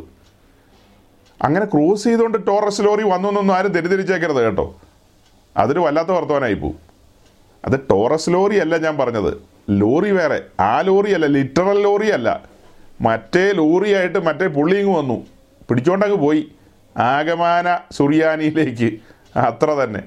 അപ്പോൾ ഇത്രയും നാൾ നിന്നത് എവിടെയാ? കൃപയാലല്ലോ നിങ്ങൾ വിശ്വാസം മൂലം രക്ഷ പ്രാപിച്ചതെന്ന് പറഞ്ഞ് സ്ഥലത്താണ് നിന്നത്. വലിയ ആഴത്തിലൊന്നും പഠിച്ചില്ലായിരിക്കും. സാരമില്ല. പ്രൈമറി ഒക്കെ കിട്ടിയില്ലോ. അതിൽ ഉറച്ചു നിൽക്കണ്ടേ? അതിൽ ഉറച്ചു നിന്നില്ലെന്നേ. നിൽക്കാത്തതിന്റെ കാരണം എന്നാ? ഇങ്ങനെ എന്തോ കേട്ടു. അത് കഴിഞ്ഞിട്ട് പിന്നെ ഈ നിലാവത്ത് അഴിച്ചു വിട്ട കോഴിയെ പോലെ നടക്കുക എല്ലാവരും. പേഴ്സണൽ സ്റ്റഡി ഇല്ല. ഏ? കഴിഞ്ഞ ദിവസം ഒരു സഹോദരനോട് ഞാൻ സംസാരിച്ചിട്ടിരിക്കുക. ഇങ്ങനെ പ്രസംഗം കേട്ടുകൊണ്ടിരിക്കുമ്പോൾ കേട്ടുകൊണ്ടിരിക്കുമ്പോൾ തന്നെ ഒരു പതിനഞ്ച് ഫോൺ വരും. ചോദിച്ചാൽ എന്താ സൂ മീറ്റിങ്ങിൽ അറ്റൻഡ് ചെയ്തു എന്നാണ് പറയുന്നത് എവിടെ അറ്റൻഡ് ചെയ്തു? എന്ത് അറ്റൻഡ് ചെയ്തു? ഇടയ്ക്ക് ഒരു വാക്യം വായിക്കുന്ന പോലും ചിലപ്പോൾ കേൾക്കുന്നുണ്ടാകില്ല ഇതിനിടയ്ക്ക് ആളുകളോടൊക്കെ സംസാരിച്ചും പറഞ്ഞും ഇതിനിടയ്ക്ക് പിള്ളേരെ കളിപ്പിച്ചും ഇതിനിടയ്ക്ക് ഒരു ദിവസം ഞാനിങ്ങനെ പ്രസംഗത്തിൽ പറഞ്ഞേ അതെ സവോള അരിയുന്നവരെല്ലാം മടങ്ങി വാ. അരി പറയുന്നൊന്ന് കേക്ക് പിന്നെ അരിയാന്ന് പറഞ്ഞു. കറക്റ്റ് ഒരു ഒരു സ്ഥലത്ത് അവർ സവോള അരിയാൻ പോയി. അവർ കേട്ടതേ പേടിച്ച് ഓടി വന്നു. എന്നിട്ട് കഴിഞ്ഞ ദിവസം എന്നോട് പറഞ്ഞത് ആ ആ സവോള എറിയുന്ന കാര്യം പറഞ്ഞപ്പോൾ ഞാൻ ആ കാര്യത്തിന് ഇങ്ങനെ തുനിയായിരുന്നു. പെട്ടെന്ന് എന്റെ ദൈവമേ എന്നോട് സംസാരിച്ചതുപോലെ അവരോടൊന്നും സംസാരിച്ചല്ല പൊതുവെ സംസാരിച്ചതാ. അത് അവരങ്ങ് ഏറ്റെടുത്തെന്ന് പറഞ്ഞാൽ മതിയല്ലോ. അവരങ്ങ് ഏറ്റെടുത്തു. അങ്ങനെയൊക്കെ ഇടയ്ക്ക് സംഭവിക്കും. അപ്പോൾ ഞാൻ പറഞ്ഞത് ഇത്രയേ ഉള്ളൂ. പേഴ്സണൽ സ്റ്റഡിയൊക്കെ വേണം. കാര്യങ്ങളെ നല്ല രീതിയിൽ നമ്മൾ ഗ്രഹിക്കണം. നമ്മളും ഈ മറ്റു മനുഷ്യരൊക്കെ ആയിട്ട് വലിയ അന്തരം വേണം ഈ കാര്യത്തിലൊക്കെ. നല്ല ഒരു ബ്രൈറ്റ് ആയിട്ടുള്ള ഒരു പിക്ചർ നമ്മുടെ മുമ്പിൽ വേണം. ഞാനിപ്പോൾ നിങ്ങളോട് പറഞ്ഞത് വലിയ എന്താ അന്വേഷണങ്ങളിൽ നിന്നൊന്നുമല്ല. എന്റെ ഉള്ളിലുള്ള കാര്യങ്ങൾ വെച്ചിട്ടാണ് ഞാൻ പറഞ്ഞത്. കുറച്ച് കാര്യങ്ങളെ ഞാൻ റെഫർ ചെയ്തിട്ടുള്ളൂ. അധികം റെഫർ ചെയ്തിട്ടില്ല കുറച്ച് കാര്യങ്ങളെ റെഫർ ചെയ്തിട്ടുള്ളൂ. അത് വെച്ചിട്ടാണ് ഞാൻ ഇത്ര വിശദമായി നിങ്ങളോട് സംസാരിച്ചത്. അതിന്റെ കാരണം എന്നാ? പാസ്റ്റർ ആയതുകൊണ്ടാണോ? അങ്ങനെയൊക്കെ ചിന്തിക്കല്ലേ? അങ്ങനെ ഒരു ഇടപാട് ഇവിടെ ഇല്ല കേട്ടോ പാസ്റ്റർ എന്നൊക്കെ ഉള്ളത് അത് നിങ്ങളെ നയിക്കുക മേയ്ക്കുക എന്നുള്ള കാര്യത്തിലാണ് പാസ്റ്ററിങ് ഉള്ളത്. അല്ലാത്ത കാര്യത്തിൽ നമ്മളെല്ലാം തുല്യരല്ലേ ദൈവസന്നിധിയിൽ ഈ പുസ്തകം സീൽ ചെയ്താണോ നിങ്ങളുടെ കയ്യിലേക്ക് വന്നിരിക്കുന്നത്? അല്ലല്ലോ? നമ്മളെല്ലാം ഒരുപോലെയല്ലേ നൂറ്റമ്പത് രൂപ എടുത്ത് മേടിച്ചത്? തുറക്കുമ്പോൾ എല്ലാവരും ഒരുപോലെയാണ് വായിക്കുന്നത്. എല്ലാവരെയും നയിക്കുന്ന ഒരേ ആത്മാവാണ് അപ്പം നമുക്ക് ഈ കാര്യങ്ങളൊക്കെ ഇങ്ങനെ അടുക്കടുക്കായിട്ട് പറയാനും ഒക്കെ പ്രാപ്തി വരണം. കുറച്ചധിക സമയം ആത്മീയ കാര്യത്തിൽ ചെലവഴിക്കണമെന്നല്ലേ ഉള്ളൂ. അന്നേരം മറ്റേ കഞ്ഞൂടി കാര്യങ്ങളെന്നൊക്കെ പറഞ്ഞു കഴിഞ്ഞാൽ സഹോദരങ്ങളെ ഇച്ചിരി മുറുക്കി കൊടുക്ക് നിങ്ങൾ അങ്ങനെ വലിയ പ്രൊമോഷനൊക്കെ പോകുമ്പോഴല്ലേ ജോലി ഭാരം കൂടുന്നത്? നമുക്ക് അങ്ങനെ ഒത്തിരി വലിയ പ്രൊമോഷനൊന്നും വേണ്ട. ജീവിച്ചു പോയാൽ പോരെ. ജീവിച്ചു പോയാൽ പോരെ. ഞാൻ ഇന്നലെ പറഞ്ഞില്ല എനിക്ക് വളരെ അടുപ്പമുള്ളൊരു സഹോദരൻ മാസം അൻപതിനായിരം രൂപയ്ക്ക് താഴെ ശമ്പളം കിട്ടിക്കൊണ്ടിരിക്കുന്ന ജോലി ചെയ്തുകൊണ്ടിരുന്ന ആ വിദ്വാൻ അവൻ ഈ മണി ചെയിൻ പോലത്തെ ആ ചെയിന്റെ ഭാഗമാകാനായിട്ട് പോയെന്ന് കഴിഞ്ഞ ദിവസമാണ് ഞാൻ അറിഞ്ഞത്. മണി ചെയിനെ. അങ്ങനെ മണി ചെയിന് പോയി ഇപ്പോൾ രണ്ട് ലക്ഷമില്ല മൂന്ന് ലക്ഷമില്ല ഒരു പരുവത്തിലായിട്ട് നിൽക്കുകയാണ്. അത് തിമത്തിയസിന്റെ ലേഖനത്തിന്റെ വയലേഷനാണ്. ആ ലേഖനത്തിലെ ആറാം അധ്യായത്തിന്റെ വയലേഷനാണ് ദ്രവ്യാഗ്രഹ സകലവിധ ദോഷത്തിന് മൂലകാരണമാണ്. അമ്പതിനായിരം രൂപ ശമ്പളം ഉള്ളവനാണ് അത്യാഗ്രഹം. ഇവിടെ പല മനുഷ്യർക്കും പതിനായിരം പോലും ശമ്പളമില്ല. ആ സാധുക്കളൊക്കെ അന്തസ്സോടെ അഭിമാനത്തോടെ ജീവിക്കുമ്പോഴാണ് അമ്പതിനായിരംകാരന് ഒരു ചെറിയ കിരിയിരിപ്പ് പോരാ പോരാ പോരാ എന്നുള്ള. അപ്പോൾ ഈ പോരാ പോരാ എന്ന് ചിന്തിക്കുന്നവനൊന്നും വചനത്തിന്റെ ആഴങ്ങളിലേക്ക് പോവില്ലെന്നേ. ഏ? ക്രിസ്ത്യാനിത്വത്തെക്കുറിച്ചൊക്കെയുള്ള ചോദ്യങ്ങൾക്കൊന്നും കൃത്യമായ ദൈവരാജ്യത്തെക്കുറിച്ചുള്ള പഠനങ്ങൾക്കൊന്നും മറുപടി പറയാൻ കഴിയില്ല. കഴിയണമെങ്കിൽ നിങ്ങൾ ഒത്തിരി സമയം ഇങ്ങനെയുള്ള കാര്യങ്ങൾക്ക് റഫർ ചെയ്യാനും ധ്യാനിക്കാനും ഒക്കെ ആയിട്ടിരിക്കണം. അങ്ങനെ ഇരിക്കുമ്പോൾ കുറച്ച് കാര്യങ്ങളൊക്കെ മനസ്സിലാകും. അത് മറ്റുള്ളവരോട് പറയുമ്പോഴാണ് നമ്മുടെ അകത്തത് ഉറയ്ക്കുന്നത്. മറ്റുള്ളവരോട് പറയുമ്പോൾ ഞാൻ വിശ്വാസത്തിൽ വന്ന കാലഘട്ടത്തിൽ ധാരാളം സുവിശേഷം പറയാനായിട്ട് ഞങ്ങളുടെ ആ പരിസരങ്ങളിൽ പോകുമായിരുന്നു അപ്പോൾ ഞങ്ങളുടെ ആ പാസ്റ്റർ എന്നെയും കൂട്ടിക്കൊണ്ട് പോകും പോകുന്ന സ്ഥലത്തൊക്കെ എനിക്ക് അവസരം തരും അവിടെ ആളുകളോട് സംസാരിക്കാനായിട്ട്. അപ്പം ഞാൻ മനസ്സിലാക്കിയൊരു കാര്യമുണ്ട്. അങ്ങനെ സംസാരിക്കുമ്പോൾ ആളുകൾ ഒത്തിരി ചോദ്യം ചോദിക്കും. അതിനെല്ലാം എനിക്കറിയാം അങ്ങനെ ചോദിക്കുന്ന ചോദ്യത്തിനെല്ലാം എനിക്ക് ഉത്തരവില്ല. പലതും എനിക്കറിയില്ല. അപ്പോൾ പിന്നെ തിരിച്ചു വന്നിട്ട് ആ കാര്യം അന്വേഷിക്കും പഠിക്കും. പിന്നെ അതൊക്കെ ഉറപ്പിച്ചു കഴിഞ്ഞിട്ട് അടുത്ത സ്ഥലത്ത് ചെല്ലുമ്പോൾ പിന്നെ വേറെ ചോദ്യങ്ങളാണ് വരുന്നത് അങ്ങനെ അങ്ങനെയാണ് പല കാര്യങ്ങളും പഠിക്കാനിടയായത്. സുവിശേഷം അറിയിക്കുമ്പോൾ പല ചോദ്യങ്ങൾ വരും. അതിന്റെ അന്വേഷണങ്ങൾ പഠനങ്ങൾ നമ്മൾ നല്ല തറവാകും. അപ്പോൾ സഹോദരങ്ങൾ ഈ ഈ വക കാര്യങ്ങളൊക്കെ ശ്രദ്ധിക്കണം എന്നുള്ളത് ഞാൻ ഇത്തിരി താഴ്മയിൽ അപേക്ഷിക്കുകയാണ്. ഇച്ചിരി താഴ്മയിൽ. അങ്ങനെയല്ലാതെ എങ്ങനെ പറയാൻ കഴിയും? അപ്പോൾ ഇന്ന് ഉച്ചയ്ക്ക് ഉണ്ടുമ്പോൾ എനിക്ക് ദഹിക്കുമെന്ന് എനിക്ക് സംശയമുണ്ട്. കാരണം ഒന്നാം മിഷൻ യാത്രയെക്കുറിച്ചുള്ളൊരു ചോദ്യവും അതിന് മുമ്പാണോ പിമ്പാണോ ഗലാത്ത് ലേഖനം എഴുതിയെന്നുള്ളതിനൊരു ഉത്തരവും കിട്ടാതെ വന്നതുകൊണ്ട് ഒരു മനോവിഷമമുണ്ട്. ഇനി അത് ഒന്ന് രണ്ട് ദിവസം കഴിയണം അതിൽ നിന്നൊക്കെ ഞാൻ മുക്തനായി മാറണമെങ്കിൽ അല്ലേ? ഇനി ഒന്ന് രണ്ട് ദിവസം കഴിയണം അതിൽ നിന്നൊക്കെ ഞാനൊന്ന് മുക്തനായി വരണമെങ്കിൽ. അപ്പോൾ ഒരു ചെറിയ സങ്കടം ഉള്ളിൽ കയറി കഴിഞ്ഞു ഇനി അടുത്തൊരു കാര്യത്തിലേക്കും കൂടെ വേഗം പറഞ്ഞു വന്നാൽ ഈ അന്ത്യോക്കയിലെ സഭ ആരംഭിച്ചത് നമ്മൾ പറഞ്ഞു പത്രോസ് അല്ല. ഈ വരവെന്ന് പറയുന്നത് അതായത് ഒരു നാൽപ്പത്തി ഒൻപതിന്റെ പരിസരമാണ്. മുപ്പത്തിരണ്ടിന് ശേഷം ആരംഭിച്ച സഭയാണ് അന്ത്യോക്കയിലെ സഭ. എന്നാൽ ഒരു നാൽപ്പത്തി ഒൻപതിന്റെ പരിസരത്താണ് പത്രോസ് അവിടെ കടന്നു വരുന്നത്. കടന്നു വന്ന് ആദ്യമായിട്ട് ആ സ്ഥലം വിസിറ്റ് ചെയ്യുന്നത് ആ സഭയെ വിസിറ്റ് ചെയ്യുന്നത്. അതുകൊണ്ട് പത്രോസ് അല്ല അവിടെ സഭ സ്ഥാപിച്ചെന്നുള്ളത് നമുക്ക് ഉറപ്പിച്ച് പറയാൻ കഴിയും. ഇത്രയും കേട്ടതിൽ നിന്ന് തന്നെ നിങ്ങളുടെ ഉള്ളിൽ അത് കയറി കഴിഞ്ഞിട്ടുണ്ട്. ന്യായമായിട്ട് കയറി കഴിഞ്ഞിട്ടുണ്ട്. ഇനി അടുത്തൊരു കാര്യം ഈ പൗലോസിന് കൈവെപ്പ് കൊടുത്തു എന്ന് ഇവർ പറയുന്നത് അന്ത്യോക്കി വെച്ച. പത്രോസ് പൗലോസിന് കൈവെപ്പ് കൊടുത്തു എന്ന്. അങ്ങനെ ഒരു കാര്യം ബൈബിളിലുണ്ടോ? നിങ്ങൾക്ക് അതിന് സാധ്യതയുള്ള എന്തെങ്കിലും ഒരു വചനം നിങ്ങളുടെ മുമ്പിലുണ്ടോ സഹോദരങ്ങളെ? ഈ ഗലാത്തി ലേഖനത്തിൽ നമ്മൾ നോക്കുമ്പോൾ പത്രോസ് അവിടെ വന്നത് അവിടെയാണല്ലോ കാണുന്നത്. പത്രോസ് പൗലോസിന് ഒരു കൈവപ്പ് ശുശ്രൂഷ കൊടുത്തെന്ന് ഓർഡിനേഷൻ കൊടുത്തെന്ന് അങ്ങനെ ഒരു വാക്യം ഇതിനകത്ത് എവിടെയെങ്കിലും ഉണ്ടോ? ഉണ്ട്. ഒരു വാക്യമുണ്ട്. ഗലാത്തി ലേഖനം രണ്ടാം അധ്യായം ഒമ്പതാം വാക്യം. Galatians chapter two verse nine എനിക്ക് ലഭിച്ച കൃപ അറിഞ്ഞുകൊണ്ട് തൂണുകളായി എണ്ണപ്പെട്ടിരുന്ന യാക്കോബും കേഫാവും യോഹനാനും ഞങ്ങൾ ജാതികളുടെ ഇടയിലും അവർ പരിച്ഛേദനക്കാരുടെ ഇടയിലും സുവിശേഷം അറിയിക്കുവാൻ തക്കവണ്ണം എനിക്കും ഭരതവാസിനും കൂട്ടായ്മയുടെ വലം കൈ തന്നു. ദരിദ്രരെ നിങ്ങൾ ഓർത്തുകൊള്ളണമെന്ന് മാത്രം അവർ പറഞ്ഞു.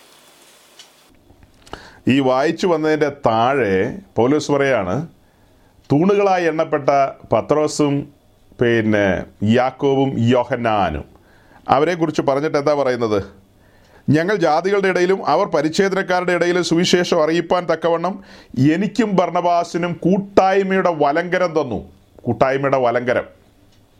കൂട്ടായ്മയുടെ വലങ്കരം തന്നു. അതാണ് കൈവെപ്പ് എന്ന് പറയുന്നത്. പൗലോസിന് ലഭിച്ച കൈവെപ്പിനെ കുറിച്ചുള്ള വാക്യമായി വായിക്കുന്നത് വലിയൊരു സമൂഹം ഇതാണ് വിശ്വസിക്കുന്നത്. അവരെ തിരുത്താൻ നമ്മളെക്കൊണ്ട് കഴിയില്ല. നമുക്കിങ്ങനെയൊക്കെ പ്രസംഗിച്ച് പോകാമെന്ന് മാത്രമേ ഉള്ളൂ. തിരുത്തൽ എളുപ്പമല്ല. ദൈവം അവരുടെ കണ്ണ് തുറന്നു കൊടുക്കണം. ഇവിടെ പൗലോസ് പറയുന്നത് എന്താ? ഈ പറയപ്പെട്ടവർ ഞങ്ങൾക്ക് കൂട്ടായ്മയുടെ വലങ്കരം തന്നെന്ന്. അതായത് ശുശ്രൂഷയിലെ കൈത്താങ്ങൽ കൈവപ്പല്ല കൈത്താങ്ങൽ. അതിനാ കൈത്താങ്ങൽ എന്നുള്ളതിന് അവിടെ കൊടുത്തിരിക്കുന്ന വാക്ക് കൊയിനോണിയ എന്നാണ്. ഗ്രീക്കിൽ കൊയിനോണിയ എന്നാണ്. കൊയിനോണിയ എന്നുള്ള വാക്കിന്റെ അർത്ഥം ഫെലോഷിപ്പ് എന്നാണ്. കൂട്ടായ്മ. കൂട്ടായ്മ.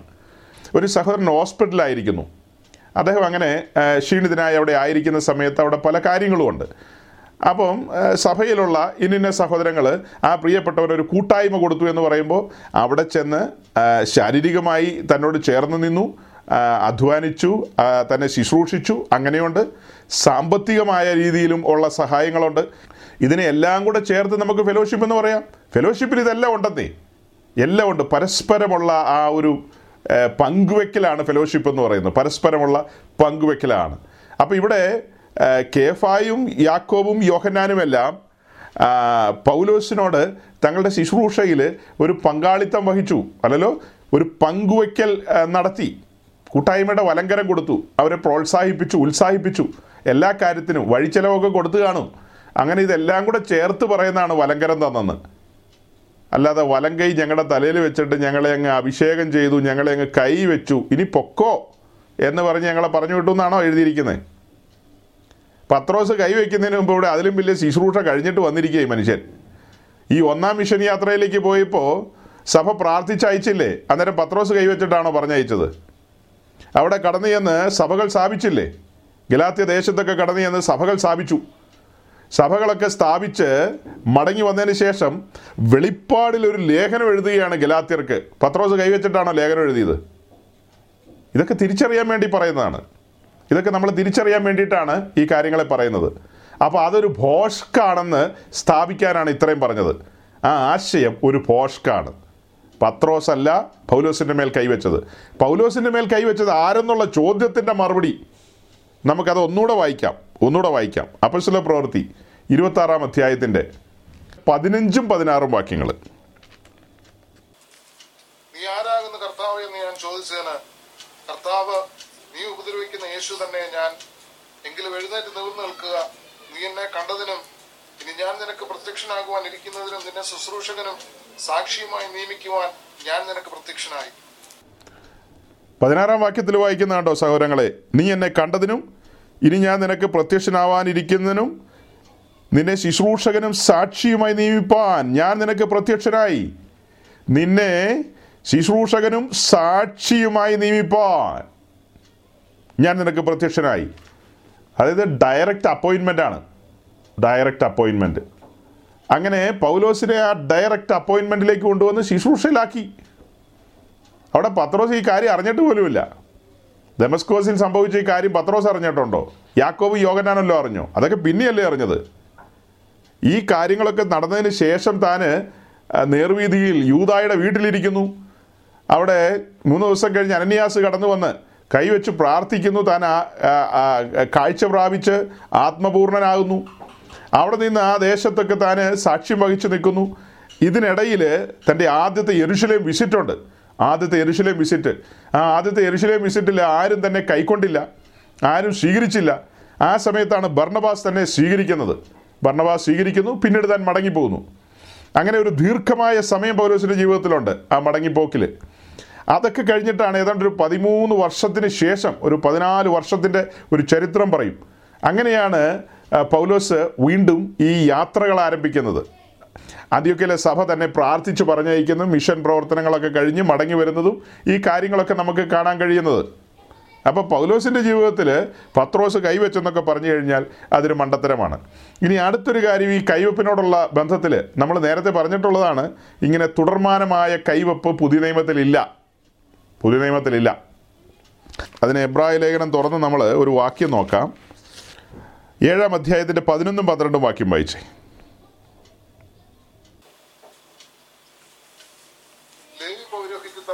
സമ്പൂർണത വന്നെങ്കിൽ ജന ന്യായപ്രമാണം പ്രാപിച്ചത്. ക്രമപ്രകാരം എന്ന് പറയാതെ വേറൊരു പുരോഹിതൻ വരുവാൻ എന്തൊരാവശ്യം? പൗരോഹിത്യം മാറിപ്പോകുന്ന പക്ഷം ന്യായപ്രമാണത്തിനും കൂടെ മാറ്റം വരുവാൻ ആവശ്യം. അതായത് പൗരോഹിത്യ ക്രമത്തെക്കുറിച്ച് ഈ ആറാം അധ്യായത്തിലും ഏഴാം അധ്യായത്തിലും വളരെ വിശദമായി എഴുതിയിട്ടുണ്ട്. അത് മുഴുവൻ വായിക്കുമ്പോൾ നിങ്ങൾക്ക് ഉത്തരം കിട്ടും. അവിടെ കൈവപ്പ് ലഭിക്കുന്ന അഹറോനാണ് അഹ്റോനിൽ നിന്ന് അവന്റെ പുത്രന്മാർ അവന്റെ പുത്രന്മാർ അങ്ങനെയാണ് ആ കൈവപ്പ് മുന്നോട്ട് പോകുന്നത്. ആ കൈവപ്പ് ഒരു കുടുംബത്തിലാണ്. ആ കുടുംബത്തിൽ നിന്നാണ് പിന്തുടർച്ച വരുന്നത്.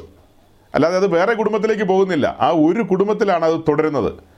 അപ്പോൾ ഇവിടെ പത്രോസിന്റെ മേൽ കൈവപ്പ് ലഭിക്കുന്നു അല്ലേ? അധികാരം ലഭിക്കുന്നു. പത്രോസിന്റെ മകൻ പത്രോ അവന്റെ മകൻ അവന്റെ മകൻ അങ്ങനെയാണ് ആ കൈവപ്പ് മുന്നോട്ട് പോകേണ്ടത്. ഈ പഴയ നിയമത്തിന്റെ പിന്തുടർച്ചയാണ് ചിന്തിക്കുന്നതെങ്കിൽ അങ്ങനെയല്ലേ പോകേണ്ടത്? ഇത് വേറെ വീടുകളിലുള്ള ആളുകളുടെ മേലല്ലല്ലോ കൈവച്ചു പറഞ്ഞു വിടേണ്ടത്. ഇത് പത്രോസിൽ നിന്ന് ജനിച്ചവൻ അവന്റെ പിൻഗാമിയായിട്ട് വരണം. അങ്ങനെയാണ് ആ ആ പിന്തുടർച്ച കഥ പറയാനാണെങ്കിൽ അങ്ങനെ പറഞ്ഞു പോകേണ്ടത്. സൗരങ്ങളെ പഴയ നിയമത്തിലും പുതിയ നിയമത്തിലും തമ്മിലുള്ള വ്യത്യാസം നമ്മൾ കാണുന്നത്. പഴയ നിയമത്തിൽ അഹ്റോന് ആ കൈവപ്പ് ലഭിക്കുന്നു അഹ്റോനിൽ നിന്ന് ആ പിന്തുടർച്ച മുൻപോട്ട് പോകുന്നു. പുതിയ നിയമത്തിലേക്ക് വരുമ്പോൾ നമ്മൾ എഫ് എസ് ലേഖനമാണ് കാണുന്നത്. എഫ് എസ് ലേഖനം നാലാം അധ്യായത്തിൽ കാണുന്നത് അവൻ ചിലരെ അപ്പോസ്വലന്മാരും പ്രവാചകന്മാരും എന്ന നിലയിൽ തിരഞ്ഞെടുത്തു എന്നാണ് കാണുന്നത്. നിയമിച്ചു. അവൻ ചിലരെ അവന് ബോധിച്ച ചിലരെ. ഒരു കുടുംബത്തിലെ ആളുകളെയല്ല നിയമിച്ചത്. അവന് ബോധിച്ചവരെയൊക്കെ തിരഞ്ഞെടുത്തു. തർസോസുകാരനായ ഷൗലിനെ കർത്താവിന് ബോധിച്ചു. അവനെ ദമസ്കോസി വെച്ച് വിളിച്ചു. അവിടെ വെച്ച് ആ നിയോഗത്തിന്റെ ലെറ്റർ കൊടുത്തു. അപ്പോയിൻമെന്റ് ലെറ്റർ കൊടുത്തു. പൗലോസിന് ആ അപ്പോയിൻമെന്റ് ലെറ്റർ അവിടെ വെച്ച് കൊടുത്തു. ആ പൗലോസിനെ കൊണ്ടാണ് പിന്നീട് എഫ് എസ് ലേഖനം എഴുതിക്കുന്നത് അന്നേരമാണ് പറയുന്നത് അവൻ ചിലരെ അപ്പോസ്വലന്മാരും പ്രവാചകന്മാരുമായിട്ട് തിരഞ്ഞെടുത്തെന്ന്. അപ്പോൾ കർത്താവ് ഭൂഖണ്ഡത്തിൽ പല ദിക്കിൽ നിന്നും ആളുകളെ തിരഞ്ഞെടുക്കുന്നു. തിരഞ്ഞെടുക്കുന്നവരുടെ മേൽ അഭിഷേകം പകരുന്നു. അവരെ രക്ഷയിലേക്ക് കൊണ്ടുവന്നു. അവരെ സ്നാനത്തിൽ പിന്നീട് ആത്മസ്നാനത്തിൽ അവരുടെ മേലെ അഭിഷേകവും നിയോഗമൊക്കെ പകർന്ന് ശുശ്രൂഷയ്ക്കാക്കുന്നു. അല്ലാതെ ഏതെങ്കിലും ഒരു വ്യക്തി അവരുടെ മേൽ കൈവച്ചിട്ടല്ല അവരെ ശുശ്രൂഷയ്ക്കായിട്ട് ആക്കുന്നത്. അപ്പോൾ വ്യക്തി രക്ഷിക്കപ്പെടുമ്പോൾ അവനെ ഒരു ഒരു ചർച്ചിന്റെ ഭാഗമാകുന്നു ഒരു ലോക്കൽ ചർച്ചിന്റെ ഭാഗമാകുന്നു. ആ ചർച്ചാണ് ആ വ്യക്തിയെ പ്രാർത്ഥിച്ച് വേർതിരിക്കുന്നത്. നിയോഗവും കൈവപ്പൊക്കെ കർത്താവ് തന്നെയാണ് കൊടുക്കുന്നത്. അല്ലാതെ ഏതെങ്കിലും ചർച്ച് ഒരുവന്റെ മേൽ കൈവച്ച് പ്രാർത്ഥിച്ചിട്ട് പറയാണ് ഞാൻ നിന്നെ പാസ്റ്ററാക്കിയിരിക്കുന്നു എന്ന് പറഞ്ഞാൽ അവൻ പാസ്റ്റർ ആവുമോ ഇപ്പം നമ്മുടെ കൂടെ ഇവിടെ ആൾക്കാർ കൂടിയിരിപ്പുണ്ട്. ഏ? ഇപ്പം നമ്മളിവിടെ രണ്ടു മൂന്ന് ഉദ്ദേശിമാരൊക്കെ ഇരിപ്പുണ്ട്. നമ്മളൊക്കെ കൂടിയിട്ട് ഇതിലിരിക്കുന്ന ഒരു സഹോദരന്റെ മേലെ കൈവച്ചിട്ട് പറയാണ് ഞാൻ നിന്നെ പാസ്റ്ററാക്കിയിരിക്കുന്നു എന്നൊക്കെ പറഞ്ഞു കഴിഞ്ഞാൽ അങ്ങനെയൊന്നും ആവില്ല. നമ്മളാണ് ഒരാളെ പാസ്റ്ററാക്കുന്നത്? നമ്മളാണ് ഒരാളെ പ്രവാചകനാക്കുന്നത്? അതൊക്കെ ആക്കുന്ന ആരാ? കർത്താവാണ് ഡയറക്റ്റ് അപ്പോയിൻമെന്റ് ആണ് ന്യൂ ടെസ്റ്റ്മെന്റിൽ അല്ലാതെ ഇവിടുത്തെ ഈ പിന്തുടർച്ച പരിപാടിയല്ല പുതിയ നിയമത്തിൽ വരുമ്പോൾ കർത്താവ് ഡയറക്റ്റ് അപ്പോയിന്റ് ചെയ്യാണ്. ഇത് മനസ്സിലാക്കിയിട്ടുള്ള ഒരു വേർപെട്ട ദൈവജനം മാത്രമേ ഉള്ളൂ. എപ്പിസ്കോപ്പൽ സഭകളിലുള്ള പാവങ്ങളെല്ലാം ഇങ്ങനെ അന്തം വിട്ട് കുന്തം വിഴുങ്ങിയിരിക്കുകയാണ്. കൈവെപ്പ് കൈവെപ്പ് എന്ന് പറഞ്ഞ്. അതിൽ ചരിത്രപരമായ രസം എന്ന് പറയുന്നത് കാത്തലിക് ചർച്ചിന്റെ ഹിസ്റ്ററി വായിച്ചു കഴിഞ്ഞാൽ നമ്മൾ അന്തം വിട്ട് പോകും അന്തം വിട്ട്. അവരുടെ കൈവെപ്പ് എന്നൊക്കെ പറയുന്നത് വലിയ കൊടുവാളിന് മുറിച്ച് കളഞ്ഞതുപോലെയാണ് കൈവെപ്പ് കിടക്കുന്നത്. കൈവെപ്പൊക്കെ കിടക്കുന്നത്. അവിടെ ഇങ്ങനെ പറഞ്ഞു വരുമ്പോൾ തെയഡോറയും മാറോസിയും ഒക്കെ നമ്മൾ കാണും. തെയഡോറ ആരാ മാറോസി ആരാ? ഒരു കാത്തലിക് സഹോദരനോട് ഈ അടുത്ത സമയത്ത് സംസാരിച്ചേ. നീ തെയഡോറയെ അറിയുമെന്ന് ചോദിച്ചു. നീ മാറോസി അറിയുമെന്ന് ചോദിച്ചു. അത് ആരാന്നാ ചോദിക്കുന്നത്? നിന്റെ മാർപ്പാപ്പ അല്ലാതെ ആരാ? നിന്റെ ആ സമയത്തുള്ള മാർപ്പാപ്പയുടെ വെപ്പാട്ടി. ആ വെപ്പാട്ടി പിന്നീട് മാർപ്പാപ്പിയായി. അവളിലുണ്ടായ മകനെ അടുത്ത മാർപ്പാപ്പയാക്കി. ആ മാർപ്പാപ്പയുടെ കൊച്ചനെ അടുത്ത മാർപ്പാപ്പയാക്കാൻ യുദ്ധം നടക്കുന്നു. ഇങ്ങനെ എന്തെല്ലാം കാര്യങ്ങളാണ് അപ്പോൾ ഈ കൈവെപ്പ് നിങ്ങൾ എങ്ങനെയാണ് അന്നേരം സൂക്ഷിച്ചത്? മാറോസിക്ക് കൊടുത്താർന്നോ? തേഡോറിക്കൊക്കെ കൊടുത്താർന്നോ? ഇത് എവിടെന്നാ നമ്മൾ പറയുന്നത്? നിങ്ങളുടെ ഹിസ്റ്ററിയിൽ നിന്നാണ് നിങ്ങളുടെ പുസ്തകത്തിൽ നിന്നാണ് പറയുന്നത്. പെറ്റിക്കോസുകാരൻ എഴുതിയ പുസ്തകത്തിൽ വായിച്ചാൽ ഇനി ഒരു പക്ഷേ ആ സമൂഹത്തിന് മോശം പെരുമാറി ഇവർ എഴുതി എന്ന് വേണേൽ പറയാം. ഇതങ്ങനെയല്ല കാത്തലിക് ഹിസ്റ്ററി എന്നാണ് ഈ പറയുന്നത്. കാത്തലിക് ഹിസ്റ്ററി എന്നാണ് പറയുന്നത്. അപ്പം നിങ്ങൾ ഈ കൈവെപ്പ് കൊണ്ടുവന്ന് ഈ കൈവെപ്പ് ഇങ്ങനെ ഇങ്ങനെ കയറി ഇറങ്ങി വരുമോ ഇങ്ങനെ കയറി ഇറങ്ങി വരുമോ ഇത് മാത്രമല്ല ഇടയ്ക്ക് മുറിഞ്ഞു പോയ കാര്യങ്ങളുണ്ടല്ലോ. വ്യാജ പോപ്പുമാരുണ്ട് ഇതിനകത്ത്. അങ്ങനെ വ്യാജ പോപ്പുമാരൊക്കെ ഇതിനകത്ത് വന്ന സമയങ്ങളുണ്ട്. അപ്പോൾ കൈവപ്പൊക്കെ അവിടെ മുറിഞ്ഞു പോയി. അത് ആ ആശയം തന്നെ മണ്ടത്തരമാണ്. സഹോദരങ്ങളെ നമ്മൾ ഈ കാര്യം മനസ്സിലാക്കുന്ന ഇത്രയേ ഉള്ളൂ. ഒരു വ്യക്തി ഒരു വ്യക്തിയെ കർത്താവ് വിവിധ നിലകളിൽ വിളിക്കാം. തന്റെ സുവിശേഷം കേൾപ്പിച്ച് വിളിക്കാം. കർത്താവ് സ്വപ്നങ്ങളിലൂടെ ആളുകളെ വിളിച്ചിട്ടുണ്ട്.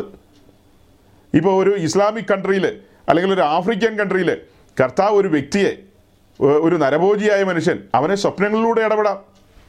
ഒരു ഇസ്ലാമിക് പശ്ചാത്തലത്തിലുള്ള ഒരാൾ സുവിശേഷം അവന്റെ അടുക്കൽ എത്താൻ ഒരു സാധ്യതയില്ലാത്തൊരു സ്ഥലം അവനോട് സ്വപ്നത്തിൽ ഇടപെടാം ദൈവം ഇടപെടാം. ആസാമിൽ ഒരു ഉയർന്ന ഉദ്യോഗത്തിലിരിക്കുന്ന ഒരു കുടുംബത്തിൽ അവരുടെ അവരുടെ മകനെ സ്വപ്നത്തിലൂടെ കർത്താവ് വിളിച്ചൊരു സംഭവം എനിക്കറിയാം. എനിക്കറിയാം. വലിയ ഉയർന്ന പോസ്റ്റിൽ ഇന്ത്യ ഗവൺമെന്റിന്റെ ഏറ്റവും ടോപ്പ് ലെവലിലുള്ള ഒരു പോസ്റ്റിലിരിക്കുന്ന ഒരു ഫാമിലി അവരുടെ മകനെ ഇങ്ങനെ വിളിക്കുകയാണ്. അവർ ബ്രാഹ്മൺ പശ്ചാത്തലത്തിലുള്ളവരാ. അവർ ക്രിസ്ത്യാനികളത് കേട്ടിട്ടുള്ളതല്ലാതെ അവർക്ക് ഇങ്ങനത്തെ കാര്യങ്ങളോ ബൈബിളിന്റെ ഉള്ളടക്കമോ ഒന്നും അവർക്കറിയില്ല. ആ കുട്ടിയിലൂടെ അവർ പിന്നീട് ബൈബിൾ വാങ്ങി ബൈബിൾ വാങ്ങി വായിക്കാൻ ആരംഭിച്ചു ക്രിസ്ത്യാനിറ്റിയെക്കുറിച്ച് അന്വേഷിക്കാനും പഠിക്കാനും ആരംഭിച്ചു. പിന്നീട് അവരുടെ വീട്ടിൽ തന്നെ അവരൊരു ഒരു റൂം പ്രാർത്ഥനയ്ക്ക് വേണ്ടിയിട്ട് അവർ ഒരുക്കി വെച്ചു.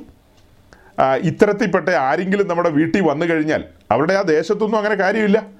നമുക്ക് ഒരു പ്രാർത്ഥനയ്ക്ക് വേണ്ടി ഇങ്ങനെ ഒരു സംവിധാനം ഒരുക്കാം എന്ന് പറഞ്ഞ് അവരതൊക്കെ വെച്ചു. അപ്പോഴാണ് ഒരു മിഷണറി സഹോദരൻ ആ ദേശത്ത് സുവിശേഷം അറിയിച്ച് കടന്നു ചെല്ലുന്നത്. അദ്ദേഹം ഈ വീട്ടിലും ചെന്നു. അപ്പോഴാണ് അവർ ഈ ഹിസ്റ്ററിയൊക്കെ പറയുന്നത്. അങ്ങനെയാണ് ഇത് പുറത്തും മനസ്സിലായത്. അങ്ങനെ അവരുടെ വീട്ടിലൊരു കൂടിവരവ് ആരംഭിച്ചു. ആ കുടുംബം കർത്താവിന്റെ വഴിയിലേക്ക് വന്നു. അവിടെ പത്രോസും ബർണബാസും ഒന്നും പോയില്ല സുവിശേഷം അറിയിക്കാൻ. അവിടെ ഷിജു പാസ്റ്ററും പോയില്ല എബി പാസ്റ്ററും പോയില്ല. അവിടെ നമ്മുടെ മിസ്റ്റർ പടയാട്ടിയും പോയില്ല. ഒരാളും അവിടെ പോയില്ല. കർത്താവ് നേരിട്ട് ഇടപെട്ടതാ നീ. കർത്താവ് അവരോട് സംസാരിച്ചു. അങ്ങനെ ഒരാൾ വിശ്വാസി വരില്ലെന്ന് നിങ്ങൾ പറഞ്ഞു കഴിഞ്ഞാൽ നമുക്കൊന്നും പറയാനില്ല നിങ്ങളോട്. അങ്ങനെ നൂറുകണക്കിന് സാക്ഷ്യങ്ങളുണ്ട് നൂറുകണക്കിന് സാക്ഷ്യങ്ങൾ.